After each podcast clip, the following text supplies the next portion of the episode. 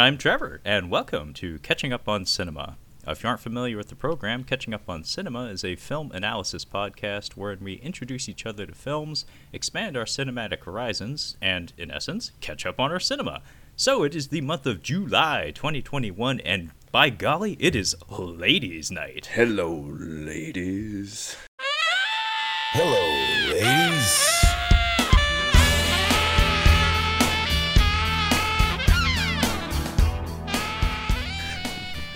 This month, uh, we're going to be taking a look at uh, action films that are headlined by women.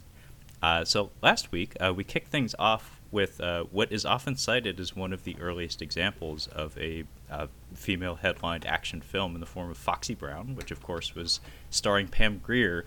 and this week, we're flying across the Pacific Ocean to Hong Kong to take a look at Corey Yuen's Yes, Madam from 1985, headlined by both Michelle Yeoh and one Cynthia Rothrock, and I believe this was her cinematic debut. Um, but yeah, Kyle, uh, before we get started, uh, do you have any background with with our two starlets, with uh, Michelle Yeoh and Cynthia Rothrock? Yeah, I don't have any experience really with uh, either of these actresses. Actresses, this is my first uh, go around with Cynthia Rothrock. I've never seen anything of her.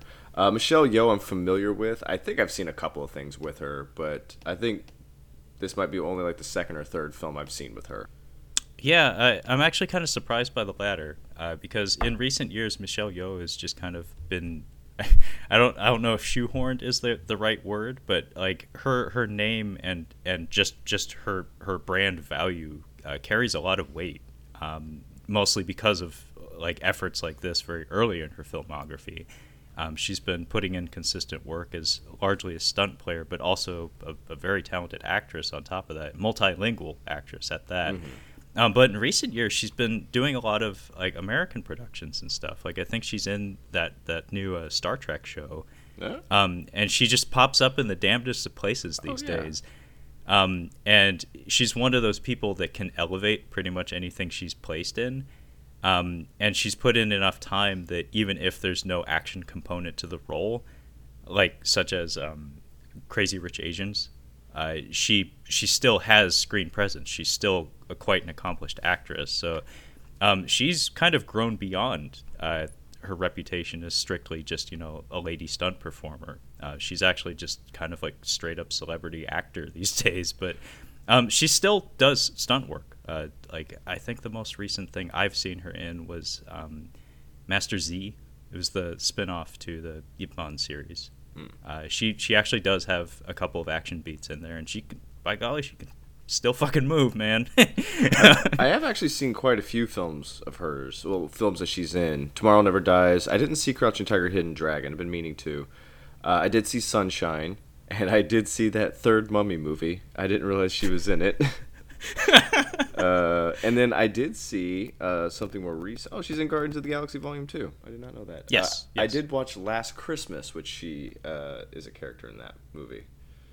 Oh, whoa! What what's that one, Kyle? Oh, buddy, that is. Uh, I don't know if it's a Netflix or I think it's a Netflix Christmas movie um, with. Uh, oh God, what's her name? Emilia Clarke from Game of Thrones, and it's pretty bad. Um, oh wait, wait, is that the one with Henry Golding in it? Uh, with, uh, Henry Golding, the man with the the hardest working yes, agent in Hollywood. Yes, yes, yes. Okay, uh, that that kind of makes sense because the two of them worked together on Crazy Rich Asians. Mm. Uh, so maybe it was like a package deal or something. Yeah, no, like it, maybe his his extraordinarily uh, a gifted agent was like, "Okay, I'm going to work out a deal where Michelle Yeoh is going to be a package deal. So if they want her, they got to bring you." uh, Last Christmas is actually kind of fun. It's it's one of those like bad Hallmark style uh, Christmas movies, but actually like with a good production. But the how that movie ends is just. it's like so so stupid that it's kind of insane that that's what they thought of for the ending. It's worth your time. I, I honestly it's it's pretty stupid, but it's it's worth your time. okay, duly noted. Um, but yeah, Cynthia Rothrock is one of those uh, one of those stunt performers, uh, largely a martial artist before an actress, but um, that I myself don't have a whole lot of background with either. I know her largely by reputation, um, and I guess fortunately, most of my experience with her comes from her Hong Kong filmography. Uh, because if you just take a look at, at her filmography, there's there's like a cutoff point where she came back to the states, um, and the types of the types of roles that were being offered to her were of seemingly like a lesser caliber, I guess.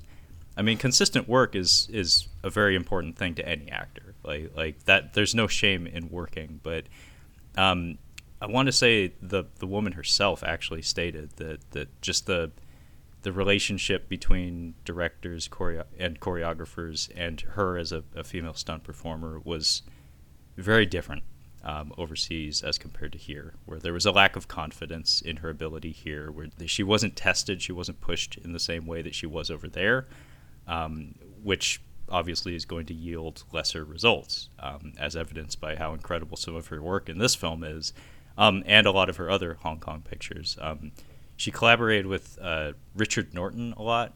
Uh, he's this Australian fellow that he looks kind of like the the Manimal, if you know who that is. Um, uh, the Manimal was a television show from the '80s that I think I think he was in Jaws three as like the Great White Hunter kind kind of character. So like think Muldoon, but with sharks and mm, Australian okay. instead of British. Can? Um, yeah, sure, yeah. Bob Peck, Robert Muldoon, Great White Hunter. Um, but what was it? Uh, yeah, she worked with Richard, or rather worked opposite Richard Norton quite a bit. Um, and the two of them always put on a show. That's actually a really a really interesting element of of like martial arts uh, films in Hong Kong, especially in this era in the in the 80s and even like the 70s. Uh, there seems to be like a theme of uh, inviting foreigners to work on the productions and then really pushing them to their limits because like oftentimes like there's like blatant fucking racism in, in Hong Kong and Chinese films, like towards foreigners and whatnot. Uh, it, it's it's just a thing. Like there's there's a lot of pointing the finger at like the foreign devils and stuff like that. It it just comes with the territory, and yet a lot of times the best work comes comes about when you have the pairings of people from different countries with Chinese actors and whatnot. I I think it just has to do with like maybe the intensity level on the set or something. Because like famously, I think Jackie Chan and Benny Urquidez, uh, they were kind of sniping at each other when the camera was off. I think Jackie was always like kind of poking him and being like, "You ready to go, Benny?" And he'd be like, "Okay, Jackie, I'm a I'm a pro- professional kickboxer. I've knocked out many a man. I can most certainly knock your ass out." Um, but the end result that, that made it to camera and made it through editing is incredible. It's, it's oftentimes some of the best work you'll see in Hong Kong cinema. I thought you were going to say uh, Jackie Chan and Chris Tucker. Uh, I thought you were going to use Rush Hour as the example. Oh yeah, no, it, Rush Hour is most certainly the, the best of Jackie Chan films. No, no, no. We we have a more yeah diversified refined, palette. Yeah. yeah, we have a much more refined palette on catching uh, up on cinema. sorry, I, I, meant to. I didn't mean to correct you. Bob Peck is British. I believe the character of Muldoon was Kenyan. I thought you were talking about the character himself, not Bob Peck, the actor. Bob Peck of Kenya. Kenya. hey, it happens. Yeah, no, I mean I can't remember what was the name of the alien in uh in uh what was it? Not District 13, but District 9. Oh, I don't know. Uh, he he had like an, an he had like a John Smith name. Like in fact, literally that may have been his name. Um, it was a nice touch. It's like, yeah, not every alien has to have a sophisticated gleep clop fucking name. Yeah. um, but yeah, uh, Kyle, do you feel up to giving a plot summary for this one? Because I know this is a monumental task.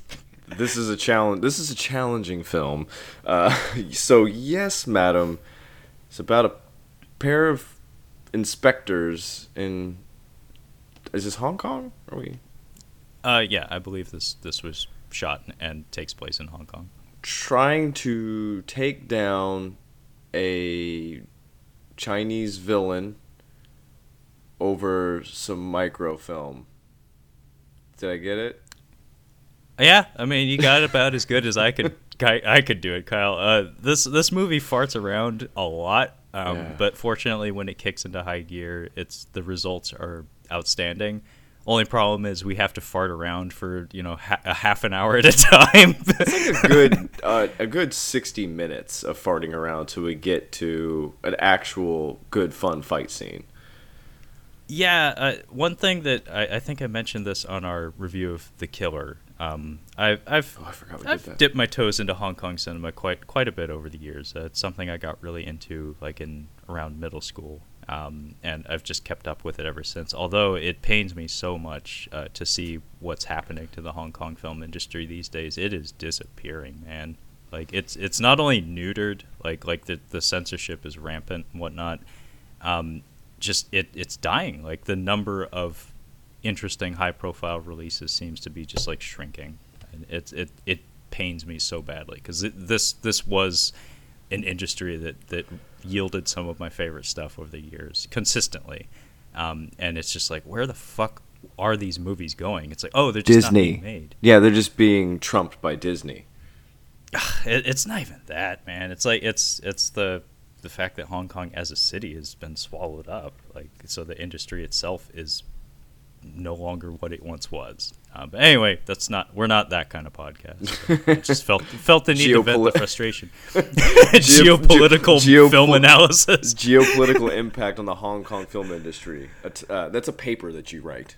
Uh, yeah, no, I mean, if you're interested, dear listeners, um, look into it because it, it, it's it's both fascinating and sad and frustrating. But um, anyway, uh, this this film is is of course a Hong Kong product, and it has a lot of that Hong Kong magic. Um, what I, what I was talking about when I was mentioning the killer review is that um, tone is often something that Hong Kong productions and just Chinese p- productions in general seem to struggle with, at least in the traditional Western perspective sense. Like uh, Kyle and I are both American, uh, so there's certain quirks to the the style of melodrama that come across as like, whoa, that escalated quickly. Um, but this is just a consistent thing through a lot through a lot of Hong Kong cinema, where it's just like emotional whiplash every other scene, every other like halfway through a conversation, things just get crazy, and then a lot of the gags uh, seem to be like have a lot of like vaudeville influence um, a lot of like Charlie Chaplin or Three Stooges kind of shit. Um, that might be a quirk of the fact that uh, Corey Yuen was from the the Peking Opera, much like Jackie ah. Chan and Sammo Hung and all those guys. In fact, like they had a nickname for like it was I don't know if it was their graduating class, but they were called the Seven Little Fortunes, and uh, I believe three of them are featured in this film. Uh, Sammo Hung has a cameo, and uh, I, I think it's pronounced Choi Hark. It, it's spelled Tsui, Hark. Uh, he plays one of the the three uh, dipshits. Like, uh, low level, yeah, dipshits. One of the three dipshits. that's that's a good name. We'll stick with that. One of the three dipshits. Uh, he plays the forger, um, and he is he is a immensely talented director. Uh, in fact, he's done some movies you might like, Kyle. Um, Once Upon a Time in China, and uh, many many others. Uh, he's he's a really talented director. Um, not he's he is an actor, but largely he's known as a director. I felt like the tone for this was for me it was pretty clear. I'm like this is a fun movie. Like I didn't get a sense of like it didn't seem I there was so much humor in it or at least attempts at humor that it felt like just kind of a like a light romp. It was just kind of fun. Um, I'm partial to like the the tone of contemporary Korean films. Uh, it there seems to be like a dark. I find it to be kind of a dark humor, uh, but then it gets really fucking heavy. But this seemed like it was just like kind of fun. Yeah, another conversation for another day mm-hmm. is uh, Korean cinema. I actually had a I actually had a little bit of a back and forth with someone on Twitter the other day that uh, it was it was concerning like I don't know not the neutering but just like I feel like Korean cinema has toned itself down quite a bit in recent years and I want to say it might be like an, a national agenda uh, because like if you look at the production credits for any Korean film, there like there are so many like uh, mom and pop stores that are throwing five bo- five dollars ah. into the ah. pot to finance the thing, and a lot of them I think have the blessing of the South Korean government as well. Um, and because of the success of things like K-pop and like before that Psy, and uh, and uh, more importantly though like Parasite. Um, mm-hmm they're they're on the the grandest of stages. Like every, the whole world's watching now. Um, so I wouldn't be surprised if they're like, hey, uh, all you like brutal gangster film directors, can we like tone it down a bit? Like being as we're gonna have a whole bunch of people from all different walks of life, from different cultures in different parts of the world, watching this thing now, not just our people that understand our culture, um, because only a few years ago, I want to say that like the violence and the the number of profanity used and just the just the subject matter was much more grim than I've seen in recent years. I feel like it's been toned down since since Parasite and stuff. Uh, Memories of Murder just got a Criterion release, by the way. So if you, yeah, if the bar, if you, I think the Barnes and Noble sale is going on for a little while. So if you get a chance, you should you should pick that one up. I just might. Uh, that one's long been on my watch list, but um, yeah, uh, let's let's get into the film then. Uh, we've been okay. farting around much like the the rhythm of the film, and yeah. I think it's funny that uh, Kyle pointed out that he thinks of this as a fun movie. Its final shot would speak otherwise, but um, yeah, the the final shot is completely out of place. like, what the fuck just happened? what are we doing, guys? But uh, our opening scene though does speak to what Kyle was talking about. Um, it's kind of it's a bizarre little gag where uh, we're introduced to Michelle Yeoh just like hanging out at a newsstand or a bookstore or something, and my God, this haircut. oh, the haircuts in this movie. I hair think she was going by Michelle Khan at this point. I'm not certain if that was a Hong Kong thing or if that was an international thing. Mm. Um, but yes, I did notice that that she is listed as Michelle Khan in the in the opening credits here. And not only that, we get a, a strange opening title that says mm-hmm. "In the Line of Duty 2 uh, like Super Cops or something. There's like three um, titles, which is yeah. I that's part of why like I made sure to like spell it out to you what what title we were looking for in like in trying to view this film because I was like, oh my god, Kyle's gonna find some sleazy Asian porn or something that's also yeah. called Yes Madam. but um, thankfully, it sounds like we found the same film. But um, what's strange about that title though is that, as far as I understand, um, this this is not accurate by any standard because uh, the the In the Line of Duty series uh, originated as this film. Like this is supposed to be the first of that series, not the second.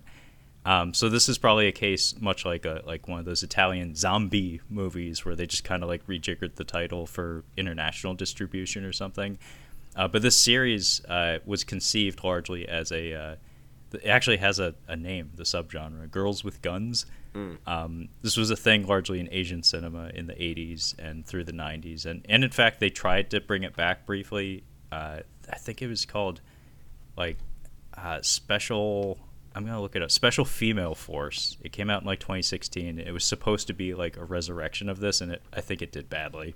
Um, the world was not ready for more of this. but um, but yeah, this series is uh, pretty solid all around. Uh, they they reshuffle the cast every single time they made a new sequel.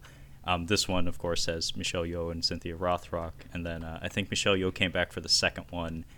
Uh, third one, they completely reshuffled it entirely, and then the fourth one, uh, they brought Donnie Yen on board and a couple of his buddies from his American days, uh, and that one's I can vouch for that one. I haven't seen two through three, but four is despite being a fourth in a series, it's actually it, much like the Fast and Furious films. Sometimes it takes five movies to get it right. well, w- with martial arts films, I don't think it matters as much. I mean, the story kind of takes a back seat. You just want good fight scenes. You can do that four or five times. Yeah, no. Case in point, Bloodsport two and three are actually quite good. Uh, four is softcore porn yeah. with occasional fistfights. Uh, it's not like it's not worth your time. it's not like No Country for Old Men three. It's like, oh gosh, jeez, we're still doing this. My goodness. Actually, that would be a fun pet project. Like just make just make sequels to things that absolutely do not warrant them, and not, just see where you where you end up taking the story. well, I think you could do it for There Will Be Blood. It's just like a five. It's like a, a, a five minute, five or six minute short film where it's just Daniel Day Lewis breathing heavily and having a heart attack because that was about yeah. that was about to happen. yeah, that short film sequel, cardiac arrest, yeah. uh, or sequel to Jaws, where uh, the whole town goes under because the Fourth of July weekend fuck like was fucked. Yeah. it's like, well, Amity's closing its doors. Way to go, Chief. we went, we were going to the beach on July Fourth weekend, and of course it was it was crowded. But uh, I, Steph said something about like, I wonder if that'll be open. I'm like, Steph, this is Fourth of July weekend. This is a beach town. This hoopulation has to go off without a hitch. Everything's gonna be open. Uh, you needed a you needed a suit coat with uh with anchors on it or something. and you needed to like r- run up to random people on the beach and say, "Get in the water." the people aren't swimming. You and your wife go out there and get in the water. Uh, that is some bad hat, Harry. Yeah. Um, man, I actually didn't have time to watch Jaws July Fourth weekend. That makes me sad. That's that was like the one thing I wanted to do that day, and it just didn't happen. I watched it the week I got back over here to the coast. I'm like, it's it's beach season. We gotta watch Jaws.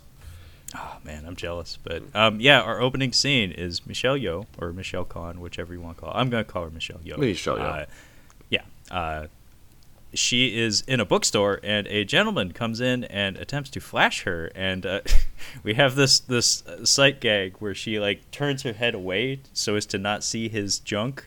Um, and she slaps a book. She sandwiches his junk with, with a book, and tells him he is under arrest, and proceeds to read him, I guess, the Hong Kong equivalent of his Miranda rights.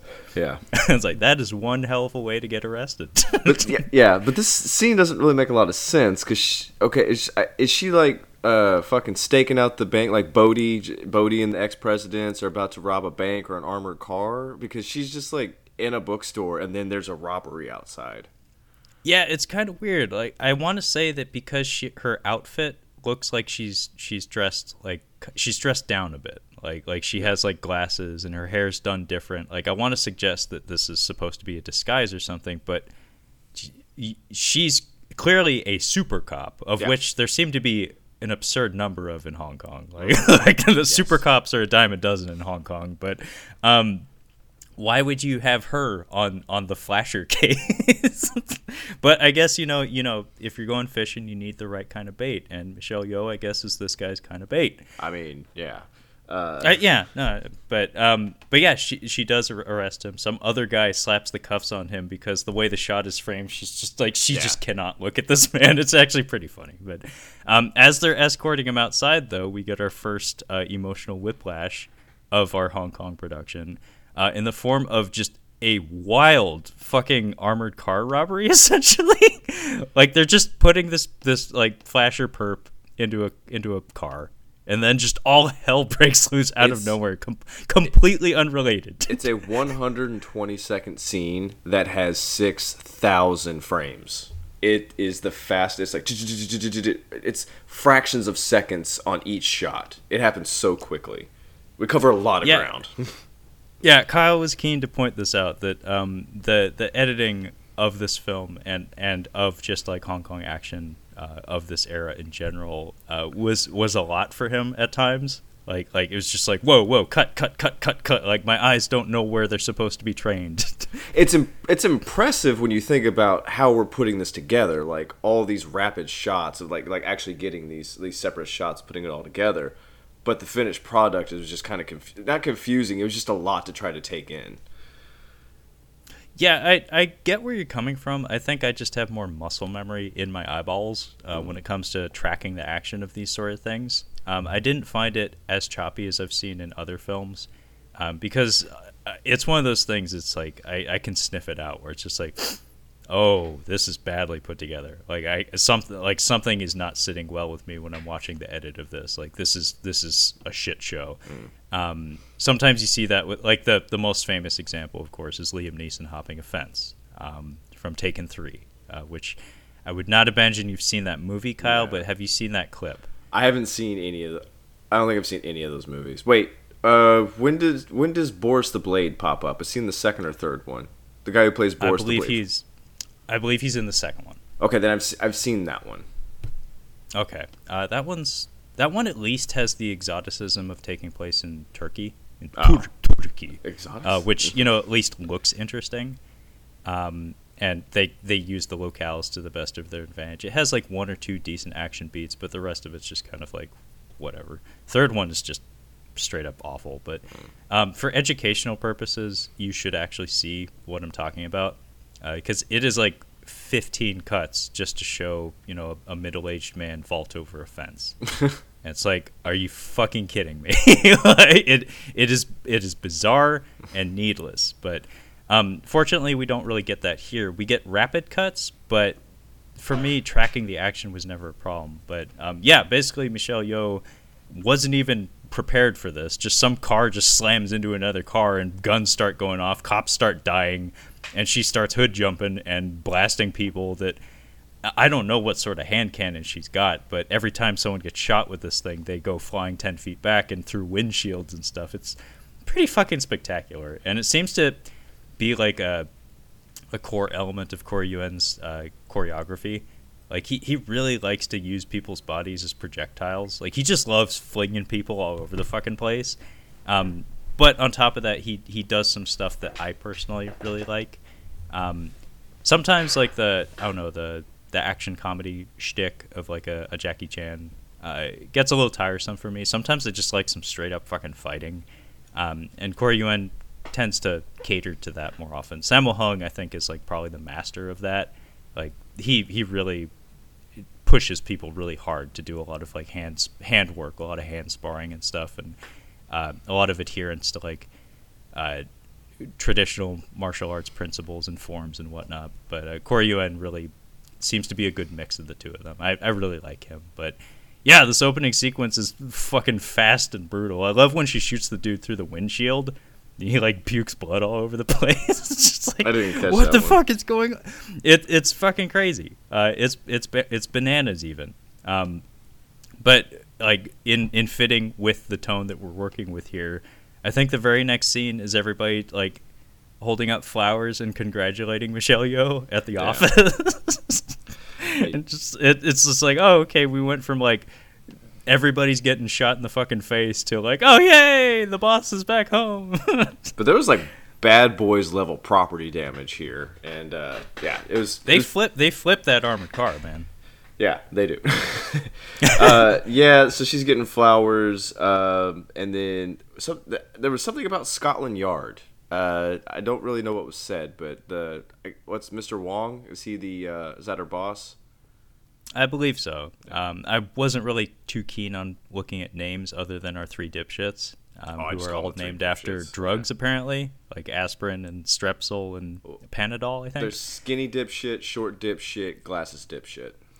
I mean, the one even has like Larry's haircut from mm-hmm. uh, the Three Stooges. Yeah, like I think I think that's intentional because that style of comedy was very prevalent at this point in time in Hong Kong. Mm. Like uh, Jackie Chan and uh, his his boys uh, Yuen Biao and uh, Sammo Hung, uh, they they did a series of movies called the the Lucky Stars that were like half Jackie Chan and his guys and like half like this comedy troupe that mostly specialized in this sort of like I don't know Abbott and Costello like talking in circles horse shit and like uh, Three Stooges slapstick kind of stuff.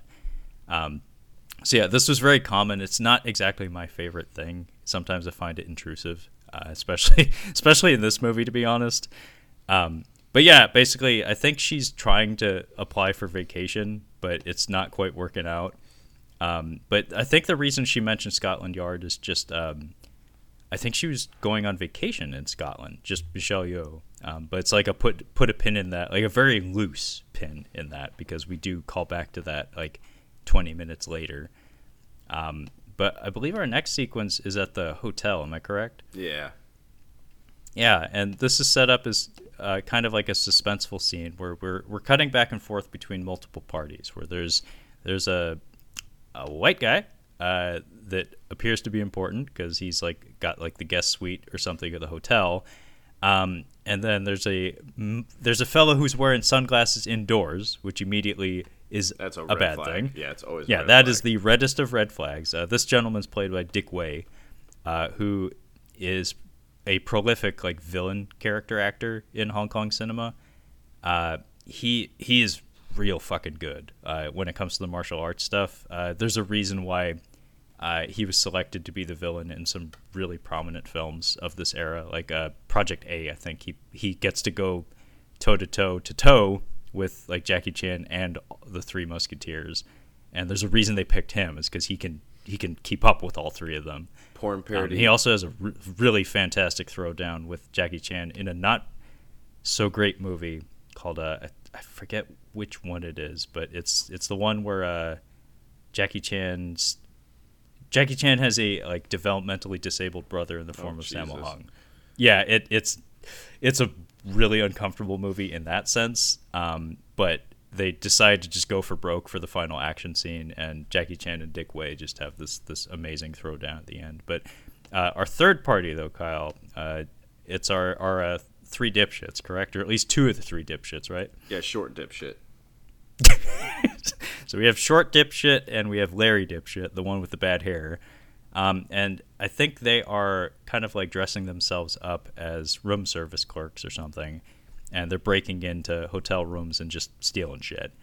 Um, and meanwhile, we have these two other moving parts in the form of our, our white guy uh, in the big suite uh, being paid a visit by Dick Wei and his indoor sunglasses. And by the way, I really love uh, some of Dick Wei's outfits in this. He at one point he is straight up doing the the Don Johnson Miami Vice get up. Mm-hmm.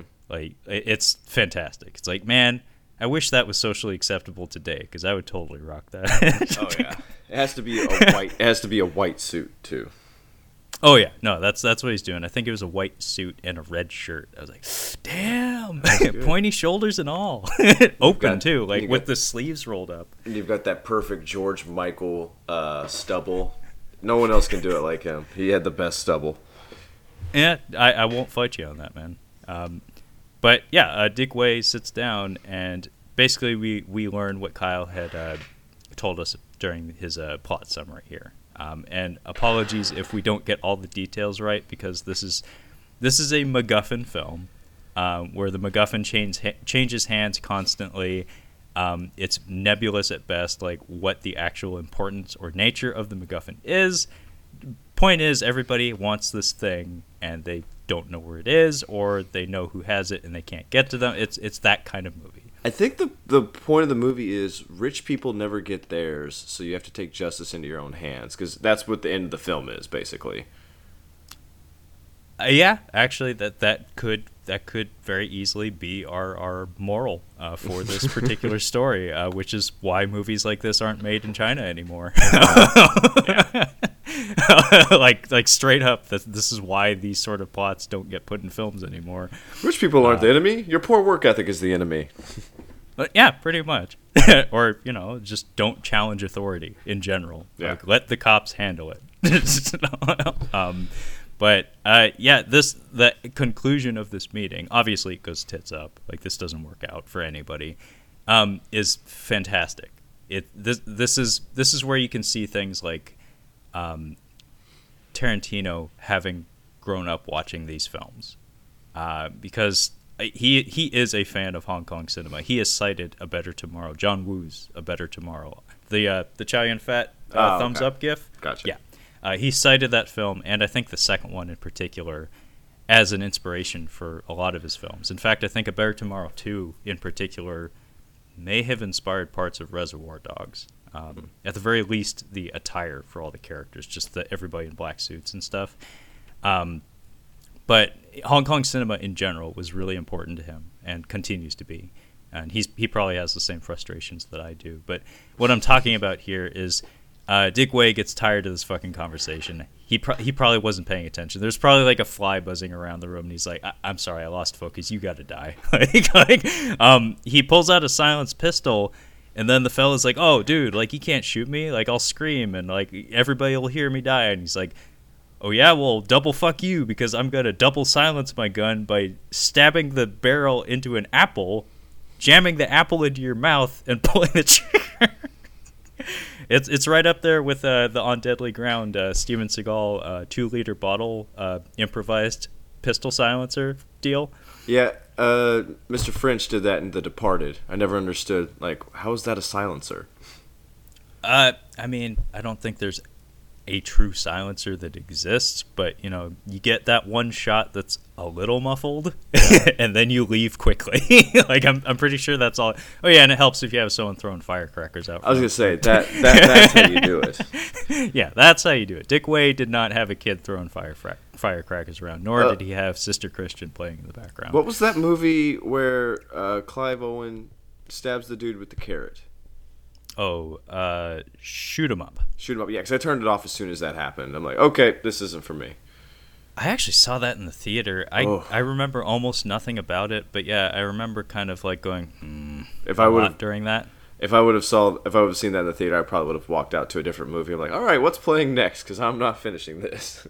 you know, I've never actually walked out of a movie, Kyle. Um, I have. It's it's something I'd like to do someday. I just don't have it in me. Uh, I actually had an occasion to do it, and I, I am kicking myself that I didn't because um, my my friend circle uh, post high school we were always very indecisive about what movies we were going to be watching, uh, and it came down to Wanted and WALL-E, and I think we went with Wanted yeah, really? we went with Wanted, and to this day, I've never seen WALL-E, and WALL-E is often cited as one of the better Pixar films. Yeah, you should have gone. And it's WALL-E. like, man, want nobody even remembers Wanted. we, I walked out. We used to go to the two dollar matinees. Uh, we'd skip school sometimes and just smoke pot and go watch a two dollar movie. And uh, the Texas Chainsaw Massacre, the beginning was playing, and we got super stoned and went in and started watching it, and it was way more brutal than we wanted. Like it was just not sitting well. We're like, you want to go? Like, yeah, I'm not feeling this. So I think that's that's definitely one that I've walked out on. Worst movie you see in the theater, Kyle? Uh, I'll I'll give you time to Man. think. Bic- okay, say no more. Bicentennial Man. Okay, mine was uh, the uh, the Spirit, uh, directed by Frank Miller. I was just say, is that one of those Frank Miller movies? It's it's Frank Miller without Robert Rodriguez. Eesh. Yeah, that's uh, bad. Uh, it it to this day is the the worst filmmaking, like the worst cinematic experience I have ever had. Was it boobs, racist, and homophobic? All in the same shot, and deeply unfunny. There, gotcha. There's there's a, a very loud sight gag in the movie that happens, and the entire theater was just dead, like nothing. Dumb. Yeah and and we were sitting down, and my my one friend was looking at my friend who he oftentimes would be the one to put his foot down and say, "We're watching this." Uh, she just like turned him to him and just shot him the death stare, mm. and she was she was pissed. Like she was like, "I spent how much money on this shit?" See, we went to Flubber in the theater, which I had fun with as a kid. I mean, I knew at the time it was stupid, but it was fun. But my mom took us to see Bicentennial Man. We got back to the car and she's like, "I am so sorry. I thought that was going to be a better movie." she apologized okay. to us. Yeah, see, I didn't know that detail. I, I know you had seen Bicentennial Man with your mom, and it was not good. Oh. I I've seen Bicentennial Man. It's not other than uh, other than Robin Williams telling Oliver Platt that he has a big head. I like I like that gag because somebody needed to say that. Somebody needed to tell the truth to that man. But um, yeah, uh, in case you you haven't been listening to the show very long, folks at home, uh, I had the exact same thing happen to me with Godzilla 1998. Oh, I did not. Uh, it was it was my birthday. Godzilla was the most important figure in my life in 1998. I'm sorry I didn't have the best hero figures in my life. um, and yeah, my mom walked me out of the theater and said, "I am sorry. I'm so sorry. I am so sorry." yeah. Uh, but yeah, this this gentleman uh, eats an apple and a bullet at the same time. It is pretty t- fucking tasty. And uh, Dick Wei uh, starts rummaging around, uh, and he is he's looking for this microfilm thing. And as far as I know, he doesn't really find it. he has to hustle, like he has to get the lead out because uh, two of our dipshits, uh, the little guy and the guy with the bad hair, uh, they're both heading towards the hotel room as he's searching for this thing and uh, he like hides behind a curtain. And uh, it's funny because they don't even really notice that the the guy's dead in the hotel. They just think he's sleeping with his head down on the table. It's yeah. like, man, that guy must have been throwing them back. Um, but yeah, the the little guy starts stealing stuff, and it's my understanding that he takes uh, some he takes like a important envelope and like maybe a passport uh, from the dead fella, and uh, he gets out the door just in time for Michelle Yeoh to show up uh, once again dressed up, I believe, for like undercover purposes or something. Um, and she was apparently supposed to have a meeting uh, or a dinner uh, with this guy. And uh, no, uh, he is dead, and she's not completely stupid, so she realizes this pretty quickly. Um, and yeah, uh, she gives chase. Uh, so we have her chasing. She's not entirely sure who. Uh, she did see the face of the two dipshits, so she's probably keyed in on them. And we have a little foot chase down to the hotel lobby. Uh, she doesn't really catch up to them, but if I remember right, she finds Dick Wei in the lobby, and uh, we have like a little bit of a standoff here. And I mean, I I really like both of these people as just like physical performers because there's this moment where she where Dick Wei is like stopped in the in the entryway of the hotel and he turns around and he's like reaching halfway into his coat like he's probably going to pull a gun on her and she like gives him this stern look and starts like power walking towards him um, but then we discover that like she's not actually talking to him. She's like talking to some employees that are directly behind him. And then he like just kind of like casually puts his hand aside and it's just like okay crisis averted. I don't have to shoot her. It's like um, but just there's no dialogue between the two of them. They just exchange looks and there's an intensity level that's like it's one of those things that I live for in these kinds of martial arts movies where it's like a, a put a pin in that kind of moment where it's like, oh, those two are going to hit each other later and it's going to be good. um, but yeah, Kyle, we have an entire scene of bullshit. Uh, do you want to gloss over this or do you want to pay it any mind? Is this the gun dealer? Uh, so before we get there, it's just the two dipshits talking about divvying up their their their findings, basically and it's just the two of them arguing over a price basically. But then we get like this neat little sequence that it it feels totally different from the rest of the film because it's lit differently, like it's bathed in like red and blue light, um, and it's almost like an industrial sequence where it's a, a bunch of mechanical objects moving about, and it's like the forging of a passport essentially. And uh, this is where we're introduced to Tsui Hark, uh, who plays Panadol, who is the forger. And uh, his hideout is delightful, Kyle. Um, it made me think of like Pee Wee's Playhouse. like, you know what I'm talking about with like the the green fencing and like the bunk beds and like like the cluttered workspace. It looks like a Terry Gilliam film, to be honest. It was so quick. I couldn't. I wanted to see the inside of his little hideout, but I couldn't. I didn't really get to see it. Yeah, I think uh, they didn't have much space to work with, uh, so some of the angles that we shoot this from are not not extraordinary, and it feels very very cramped. Um, actually, we we come back to this set a lot, um, but one of my favorite uses of it is uh, when one of the many many many people uh, who want to kill Panadol uh, come to comes to visit him. He has a sequence where he's continually trapping the guy uh, by like hopping through all sorts of like chutes and little little like grates that he has set up, and like the, he has a rotating door, kind of like a Super Mario World. You know, when a you can climb on the on the fencing and like switch sides. Mm-hmm. Um, he has like a little door set up like that. Uh, that's my favorite use of this set. But its initial usage here is like he gets finished forging a passport, and then a bunch of hoodlums jump in and just start beating his ass for like five minutes. Mm-hmm. And like he keeps trying to escape from them, and like everything in his in his place is getting smashed up. But we don't really know who these guys are. We just know that they probably want money um, because he forged them some IDs and he, they claim that he did a shit job or something. Uh, so they're they've they've come to beat his ass uh, for vengeance essentially. Um, but yeah, this this scene is, like the the choreography is very very different from anything else in the film because like one we're dealing with a guy Tsui Hark who can move but he's he's not trained to the same extent as a lot of the other performers in this film. Um, but on top of that, like his his main goal in this scene isn't to fight or to win or anything. It's just to get away uh, in a very cramped space too. So any move that he makes doesn't really yield a whole lot of action. It's just kind of blah, blah, blah, and then stop.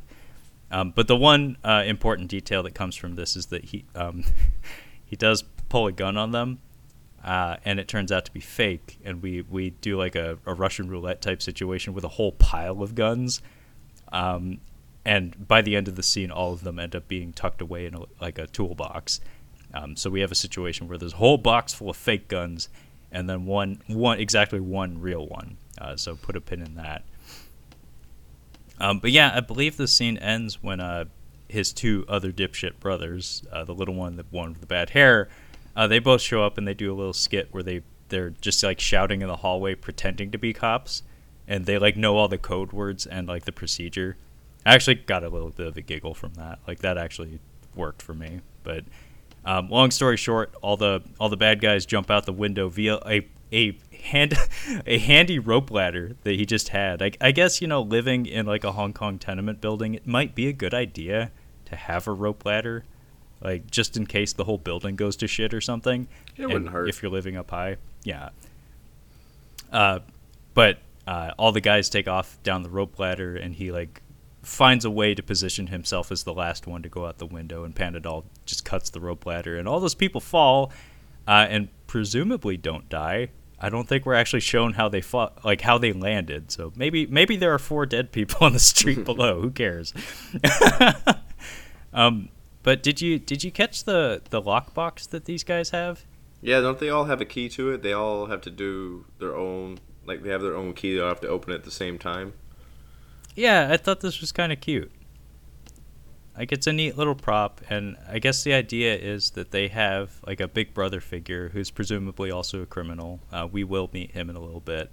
Um, that they're they're raising money to get him a home because I think he's like in either either in like a sanitarium or old old, old folks home. Oh, I was wondering what that scene's all about. Yeah, it, this movie is very meandering and and definitely does not do its best to keep you informed as to why we're doing the things that we're doing.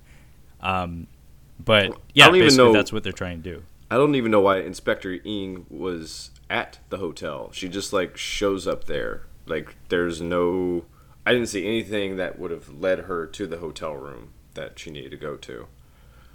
It's my understanding that that she knew the guy uh, but that's me making assumptions. Okay. And as Everett McGill said in Under Siege 2, Dark Territory, assumption is the mother of all fuck ups. Uh, so th- this is me probably assuming incorrectly. But um, yeah, the, I, the plot, as Kyle had pointed out early on, is not why we're watching this kind of movie. um, but yeah, basically they're trying to raise funds to, to get their buddies out of out of confinement of some sort and I like that they have this honor system where it's like the the bank essentially the vault uh, requires all of their cooperation because we do see that they're constantly bickering with each other. So it's they have a neat little dynamic going on. But I love when we're introduced to a villain, Kyle. It's pretty great uh, because he gets to do like the full on Doctor Evil chair spin. Like the first shot that he's in, like he's intentionally like the the way they block the scene out. He's just like behind a big desk with a bunch of plants, and he has his back to the camera and he gets to do the whip around. He's like, "What?" I didn't even notice like, that. Uh, it's it's blink and you'll miss it, but it's like one of those things that I've always cited this as an example of fun things that actors have the privilege of getting to do on camera. Willem Dafoe having the privilege of being able to say, "We'll meet again, Spider-Man." Mm-hmm. Oh my god! As an actor, you, would probably just like read that line in the script and just be like, "Oh, my god, I, I have to do this. Mm-hmm. Like, I have, to, I, I have to do this. Yes, I have I have to take this role just so I can say this. Um, and same with like the dramatic villainous chair spin. It's like, oh, you mean I get to do that? like so many greats have done that before me, like like Donald Pleasence. like, um, but yeah, uh, our villain. I don't know the name of this actor, but I did recognize him from. I think he was in The Big Boss with Bruce Lee. Um, more than a decade prior to this film. Uh, so if I had to guess, I think he's like a Hong Kong stalwart.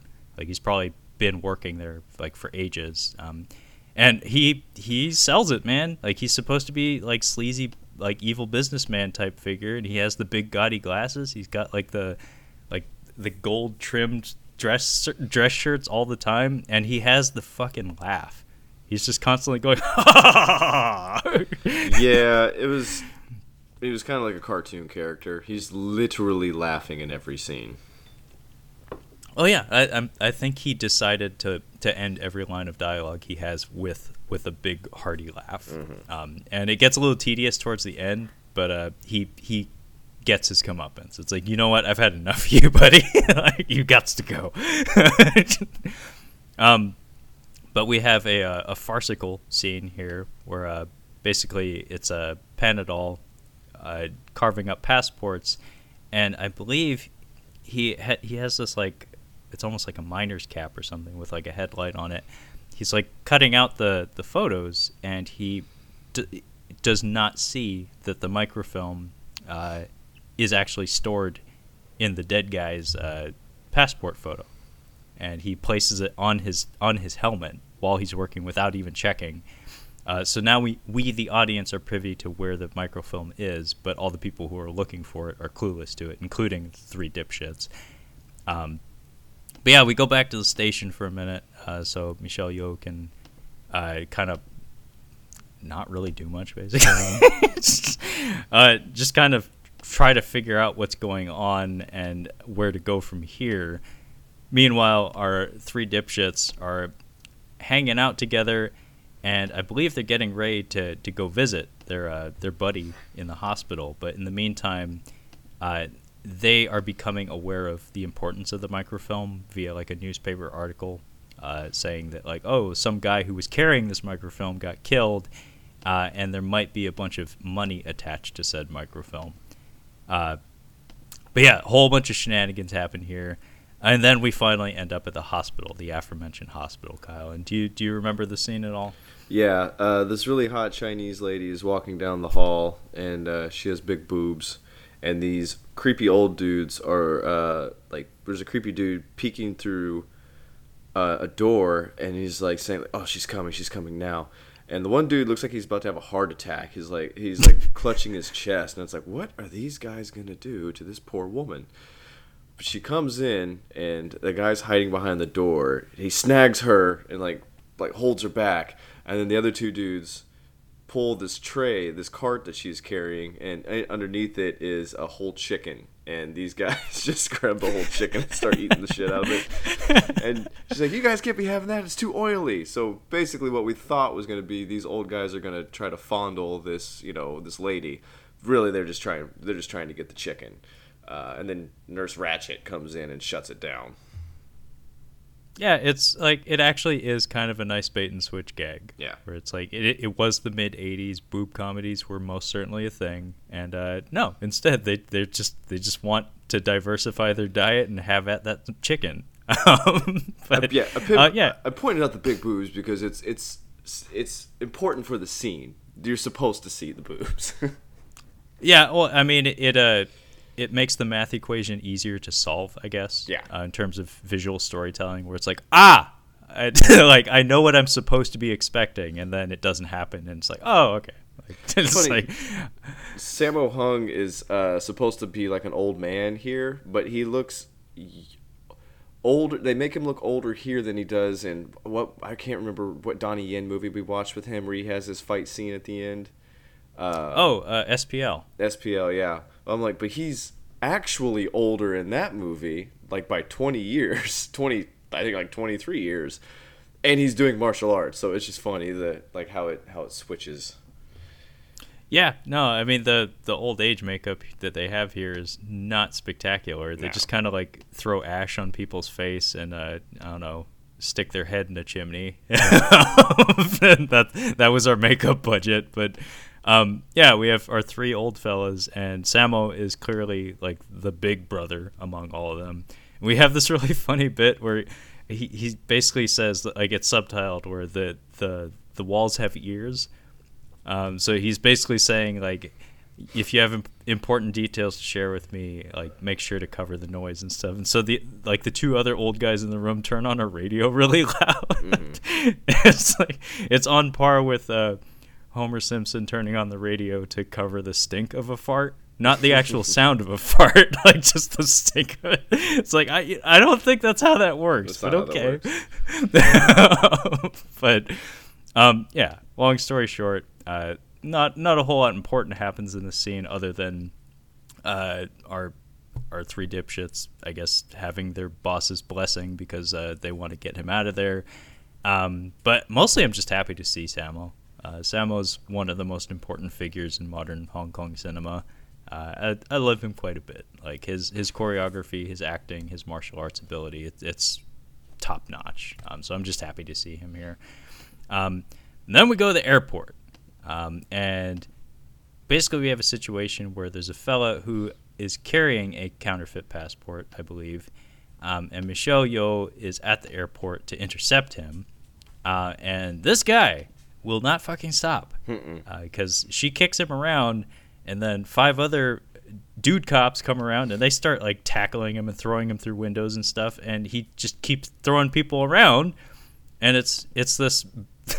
it's this manic over the top action scene where it was 1985 so if there is glass in the room it must be shattered um, but there's some really lovely camera work here. Like uh, one of my favorites is just this overhead shot of this of this tough looking guy uh, doing a front flip through a window, and it's like this straight down angle that kind of the framing of it looks really incredible. Um, but oh my god, I don't know if this is a Corey Yuen thing. It seems like it might be because I seem to recall stuff like this being in Dragons Forever. But stairs, man, Corey Yuen loves throwing his stunt players downstairs. Um, as a stunt performer, I, I, don't know how I don't know how those guys feel about that, but as a director, it seems to be a thing he likes to do to people. But yeah, we get some nasty stair gags where people are falling downstairs, they're rolling downstairs. Michelle Yeoh drop kicks this guy on the stairs. It's like Jesus fucking Christ. That's that's not how bones work. Yeah. like, I just watched this movie this morning and I barely remember it, but I do remember that drop kick oh my it's spectacular but yeah. it's like one of those things where it's like are you are you made of rubber? She's like how how could how could you do that? Yeah she's gonna it's like what they say about like the nfl where it's like like about about the pads debate where it's like oh if you're not wearing pads you have to be conscious of using your body as a projectile and the consequences thereof. It's like it's like that kind of thinking where it's like are you sure you want to drop that drop kick that guy on the stairs yeah. because you will hit the ground and it will not feel nice. Yeah. um, but yeah, it's it's fantastic. But then as he is getting away, because he does manage to break away, because again, this man will not fucking stop. Uh, he grabs a hostage, Kyle. And uh, do you want to tell the folks at home what what happens here? Well, I'd never seen uh, Cynthia Rothrock. I had no idea what she looked like. Looked like. Looked like uh, what she looked like. so when uh, when he grabs her, I'm like, who's this? Like just random white lady. Oh, that's Cynthia Rothrock. Okay. Uh, yeah. So what is it with her action scenes that they? She's the only one they do. I think maybe one time they do it with uh, Michelle Yeoh, but they do like a slow motion thing with her. Uh, I don't know why they do that. Uh, I think it was meant to punctuate the moment because she does like a, a kick off of the wall and he and he you know takes a big old spill from it. But uh, the style a, of she does a Goldmember kick, like the, the the kick over the shoulder. Yes, she does. She most certainly does a Goldmember. That that man is very limber, absurdly so. uh, but yeah, I, I, think it was meant to just like punctuate some of like the form of her movements and stuff. And like to her credit, um, I mean everybody uses stunt doubles. Like like Jackie Chan had a phase of his career where he was not doing that, but you know, in later years, in later years, you know, he started doing that. Donnie Yen has always used stunt doubles. If, it's, it's just a thing. If we do Jackie Chan movies, I'm not doing Jackie Chan movies where he's not his own stunt double. okay. Well, I mean, I would insist on. I mean, the the name of the show is catching up on cinema, Kyle. I would insist on you seeing like prime Jackie like seeing seeing Jackie when when he was in charge, when he was calling the shots, when he was at his best. I want broken bones, Jackie Chan. Okay, we can do that. Okay. I I can think of a few examples off the top of my head where in the closing credits you get to see some bones broken. Nice. Um, I think his nose and most most famously his uh, ankle ankle ankle that was yeah. uh, uh, Rumble in the Bronx, I do believe. Yes, when he when he jumped to the hovercraft. Yeah. Um, yeah, and Operation Condor. Oh my God, he fell off a rock wall in that one, and it's like, dude, I think he almost died. What's the one where he jumps down? It's like three. It's like three stories, and it's all like light bulbs. It, it looks like it's in a mall or something. Police story. Okay. Yeah, it's a he slides down a pole, and he and all these light bulbs are cracking, and I guess his I guess his like the temperature um, both sliding and like having all the explosives go off was incredible. Like like he thought he was gonna burst into flames or something. Awesome. crazy dude. You got to be crazy to do the kind of stuff that he did. Honestly, like not not only to do the things they did, but to do them over and over and over again. Because uh, a lot of the choreography required so many takes to get just right. But uh, what I was getting at about the stunt doubles is to to uh, Cynthia Rothrock's credit.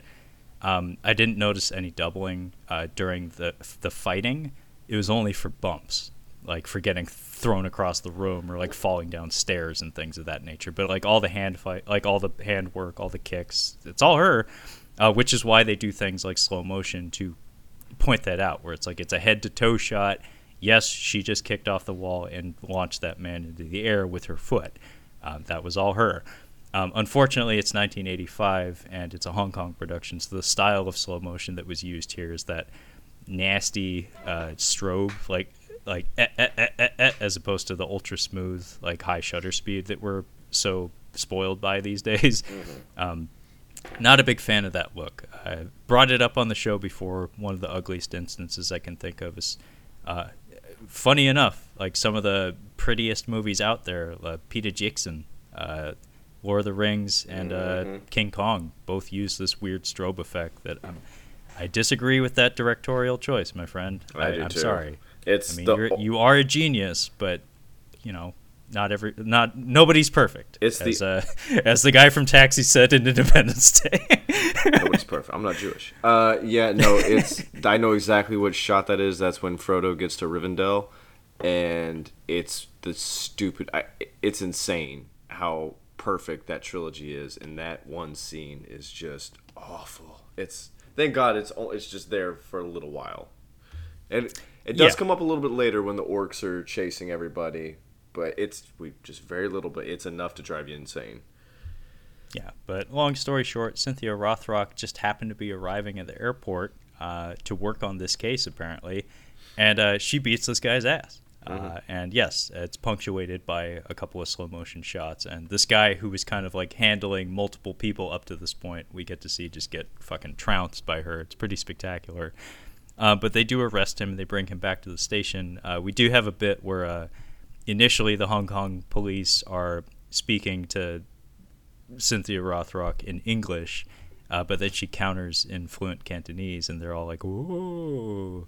Um, yes, and from from Cynthia, there on out, she's yeah, Cynthia Rothrock uh, talks in Cantonese. Yes, that that's what happens. Uh, no, it's not, it's not no, Cynthia Rothrock uh, saying Cantonese. Yeah, yeah, yeah. Uh, no, her dub is really fun. When like when her dub first starts, it, I was laughing. I'm like, that is the most ridiculous thing I've ever seen in my entire life. Because it's not only not her, but it's definitely not her speaking Cantonese. It's pretty funny, and her mouth is not even close to what the person dubbing is doing. Oh yeah, no. On the set, I'm pretty sure she was just speaking her lines in English, and then uh, I've I've mentioned this before when we, we've talked about older Hong Kong films, but sync sound was not really a thing in Hong Kong cinema until much later uh, than in American cinema. Uh, so pretty much all the dialogue in this film is dubbed, seemingly by not that many people, because I did notice a certain tone of voices for like gruff characters. It's like pretty sure that guy just had a conversation with himself. um, but yeah, every everybody, every sound is dubbed in this movie, so there's a lot of people who are having other voices substituted for them. This is why the idea of having Chinese actors who don't even speak Cantonese or Mandarin in movies of that language is very common uh, to this day. It's because it's like, oh, we've been watching dubbed films in our own country for years. It's not unusual to see someone like Fan Bingbing who, as far as I know, doesn't speak Cantonese, like have a totally different voice every fucking movie we've seen her in. I've said this before, Kyle. This woman is one of the most famous actresses in China. I own several movies that she's in. I don't think I've ever heard her natural speaking voice. and she's had a different voice every fucking time. But yeah, she's dubbed throughout this entire film. And I like the way her dialogue is structured, where it's like uh, she's kind of rough around the edges. Like she's very, very blunt. Um, and it kind of works for her character. She, it's like Michelle Yeoh's like tough righteous cop, and Cynthia Rothrock is like uh, tough dirty cop. Um, and somewhere in the middle, they find justice. Yeah, it's funny that uh, there, one, there's like a line there's like someone from London will be helping. And I'm like, Cynthia Rothrock. I'm like, uh, I feel like this would be a gruff American cop because uh, she is a dirty cop for sure. Yeah, uh, it. I had a lot of fun looking this up, Kyle. Cynthia Rothrock is from Delaware. Mm. I'm in Delaware. I'm in Delaware. Yeah. um, but yeah, she has entered the picture. Um, at some point, they uh, bring the perp back to the uh, station, and they're they're having a debate. Yeah, I, I, did think that's funny though that she's supposed to be British. It's like, I'm sorry, no, um, but um, and she interrogates the fella because they're having trouble getting any words out of him. And she, this is not police work. She straight up beats his ass. Yeah. Uh, we attempt to do like a character building moment where she like offers him a cigarette and then slaps it across his face after she lights it. Mm-hmm. and we see her like she burnt herself doing it but she doesn't show any pain. So it's like this this lady's real fucking tough. It's like i didn't need another example of that. She's plenty talented when it comes to ass kicking but uh, it's just a, another little detail. But uh, long story short they i don't think they I don't think they get anything out of him despite like a couple minutes scene of her beating his ass. So they decide to take him to the hospital, but then uh, he escapes because this man is unstoppable. Uh, and he goes and he pays Tsui Hark a visit at his his uh, forging hideout. And this is where we get that protracted scene, Kyle, that I was talking about. That it plays out much like a, a Jackie Chan style, I guess, like action comedy sequence where it's basically one guy's trying to get at the other guy and he just has all these trap doors and like just trap devices set up in his apartment uh, just for this type of situation. And it's it's wonderful. Like it it really makes really solid use of of the environment and the set. Um, and it has a nice flow to it. Um, but yeah uh, kyle we did miss a thing here. Um, so both you and i had noticed some quirks in the music of this film uh, so the first instance of this occurred in the hotel lobby uh, during the suspenseful scene where Dick Wei and uh, Michelle Yeoh uh, looked like they were going to have a face-off. Uh, Kyle, do you want to let the folks at, at, home know what you noticed here uh, on the soundtrack? It sounds exactly like the Halloween theme. Because I wrote down and I was like, "Is this the fucking Halloween theme?" I'm like listening to it. I'm like, I think it's just sped up a little bit, but I'm pretty sure it's the Halloween theme. Uh, it I think it actually is just straight up the Halloween theme. It's not the theme precisely, not from the opening sequence. It's from uh, the suspenseful scene. It's Michael's when music. Michael. Yeah. It's when Michael's like in the yard heading towards the house. Boom. It's that dun, dun, dun, dun, yeah. dun, dun, with the ding, ding, ding, ding over it. You, you need to have more than one voice going to do the whole thing. But yeah, it's difficult. It it straight up is from the Halloween soundtrack, and it comes up more than once in the film uh, during suspenseful sequences. But uh, I'm really glad that you noticed that because you know the how Halloween soundtrack is. Yeah, like how could you not? But um, you know, China often plays fast and loose with copyright and stuff, so it's like I don't I don't think they had any qualms about borrowing John Carpenter's music for that. But for what it's worth, I guess it works. Um, but anyway, uh, long story short, uh, the scene ends with Tsui Hark like heading out to the roof, and this guy is trying to choke him to get to death. Uh, fortunately, our two heroines. Uh, fortunately, Justin. I don't know if I'd use "fortunately" to describe them showing up. I mean, the the man is being choked to death, hanging from a roof. Like it's either it's either Cynthia Rothrock shoots at you or you fall to your death. Like what what? How do you want it, Kyle? How do you want it? He's being choked to death, and Cynthia Rothrock's like, "Put him down, or I'm gonna fucking shoot you." And he's like, "I'm gonna kill him." And she shoots him and this dude just drops into a bunch of wires and is hanging like hanging from his neck like an inch from the ground basically. Yeah if he wasn't one of the three dipshits and if this was a different movie his neck would be broken. Aha! he would be dead. His neck did not break. Uh kyle i don't know if you i don't know if you have any special affinity for the uh, uh robin hood men in tights mel brooks film. Oh no uh, the hangman scene. Give give me that, Kyle. Ah. Give me the Godfather with Dom DeLuise no. and the Hangman. At least give me those two. So I didn't walk out on that movie, but as a child, I stopped watching it because I was like, "This is not this is not for me." I want I wanted to watch that movie because that was about the time that I saw Robin Hood, Prince of Thieves. So I'm like, "Oh yeah, another Robin Hood movie." I shut that off as a child. So sorry, no, I can't give that to you. All right. Well, I'm going to forward you those two clips. Okay. And you can pass judgment. You don't have to. You don't have to placate me, but please humor me. At Okay. The least. Okay. Well, anyway, uh, yeah. Uh, the the the villain uh, from the airport is taken care of. Tsui Hark did not. His neck did not break. Uh, he is brought in uh, for questioning, and basically he's trying not to give up his other two dipshit brothers. Uh, but he kind of has a tell in the form of he sees a photo of them and his face lights up. And Michelle Yeoh, being a super cop, uh, gets wise to this, and she's like, mm, "He didn't say as much, but I think he, I think those people that he saw, like that he recognized, might be worth questioning as well." Uh, and then we cut back to our villains for a second, and I don't think this is ever explicitly stated, at least in the subtitles, but based on the costuming of our villains, I want to say that they they're supposed to be foreign. Uh, if I had to guess, they're either Vietnamese, Cambodian, or Thai, or something, or they or at least they're wrapped up in people from those nations or something. Because there's long been a thing in in uh, Hong Kong cinema and, and Chinese cinema in general. In fact, it's gotten worse, Kyle. Uh, where a lot of like all the bad things that happen in China get thrown at those respective countries. Where it's like drugs, it must be from Thailand. Or it's like slave trades. Oh, it must be the Vietnamese. Or stuff like that. Um, and just based on the costume, the guy, the one guy has like a U.S. Army jacket, and the other guy has some sort of like cap and and outfit that does not look distinctly Chinese. Um, if I had to guess, these guys are supposed to be like foreign to some extent, but it's never actually stated. But anyway, we see that they have some sort of plans going on. Then we cut to a pool hall for some bullshit. yeah, this was a weird transition.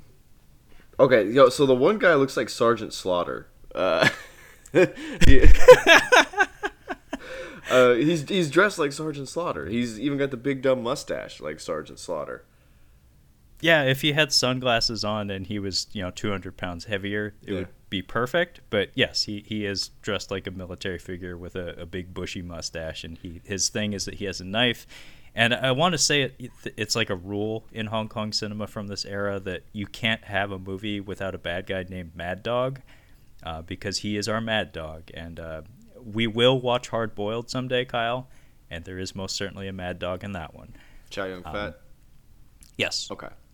and Yeah, he- Tony Leung, uh, who is oftentimes cited as like one of the one of the like the biggest stars in Hong Kong cinema and one of the most handsome dudes out there. Chow Yun could probably get his own. He could probably get his own month. I think he could easily get his own month because there's a couple of Oh, movies easily, I dude. see. Yeah.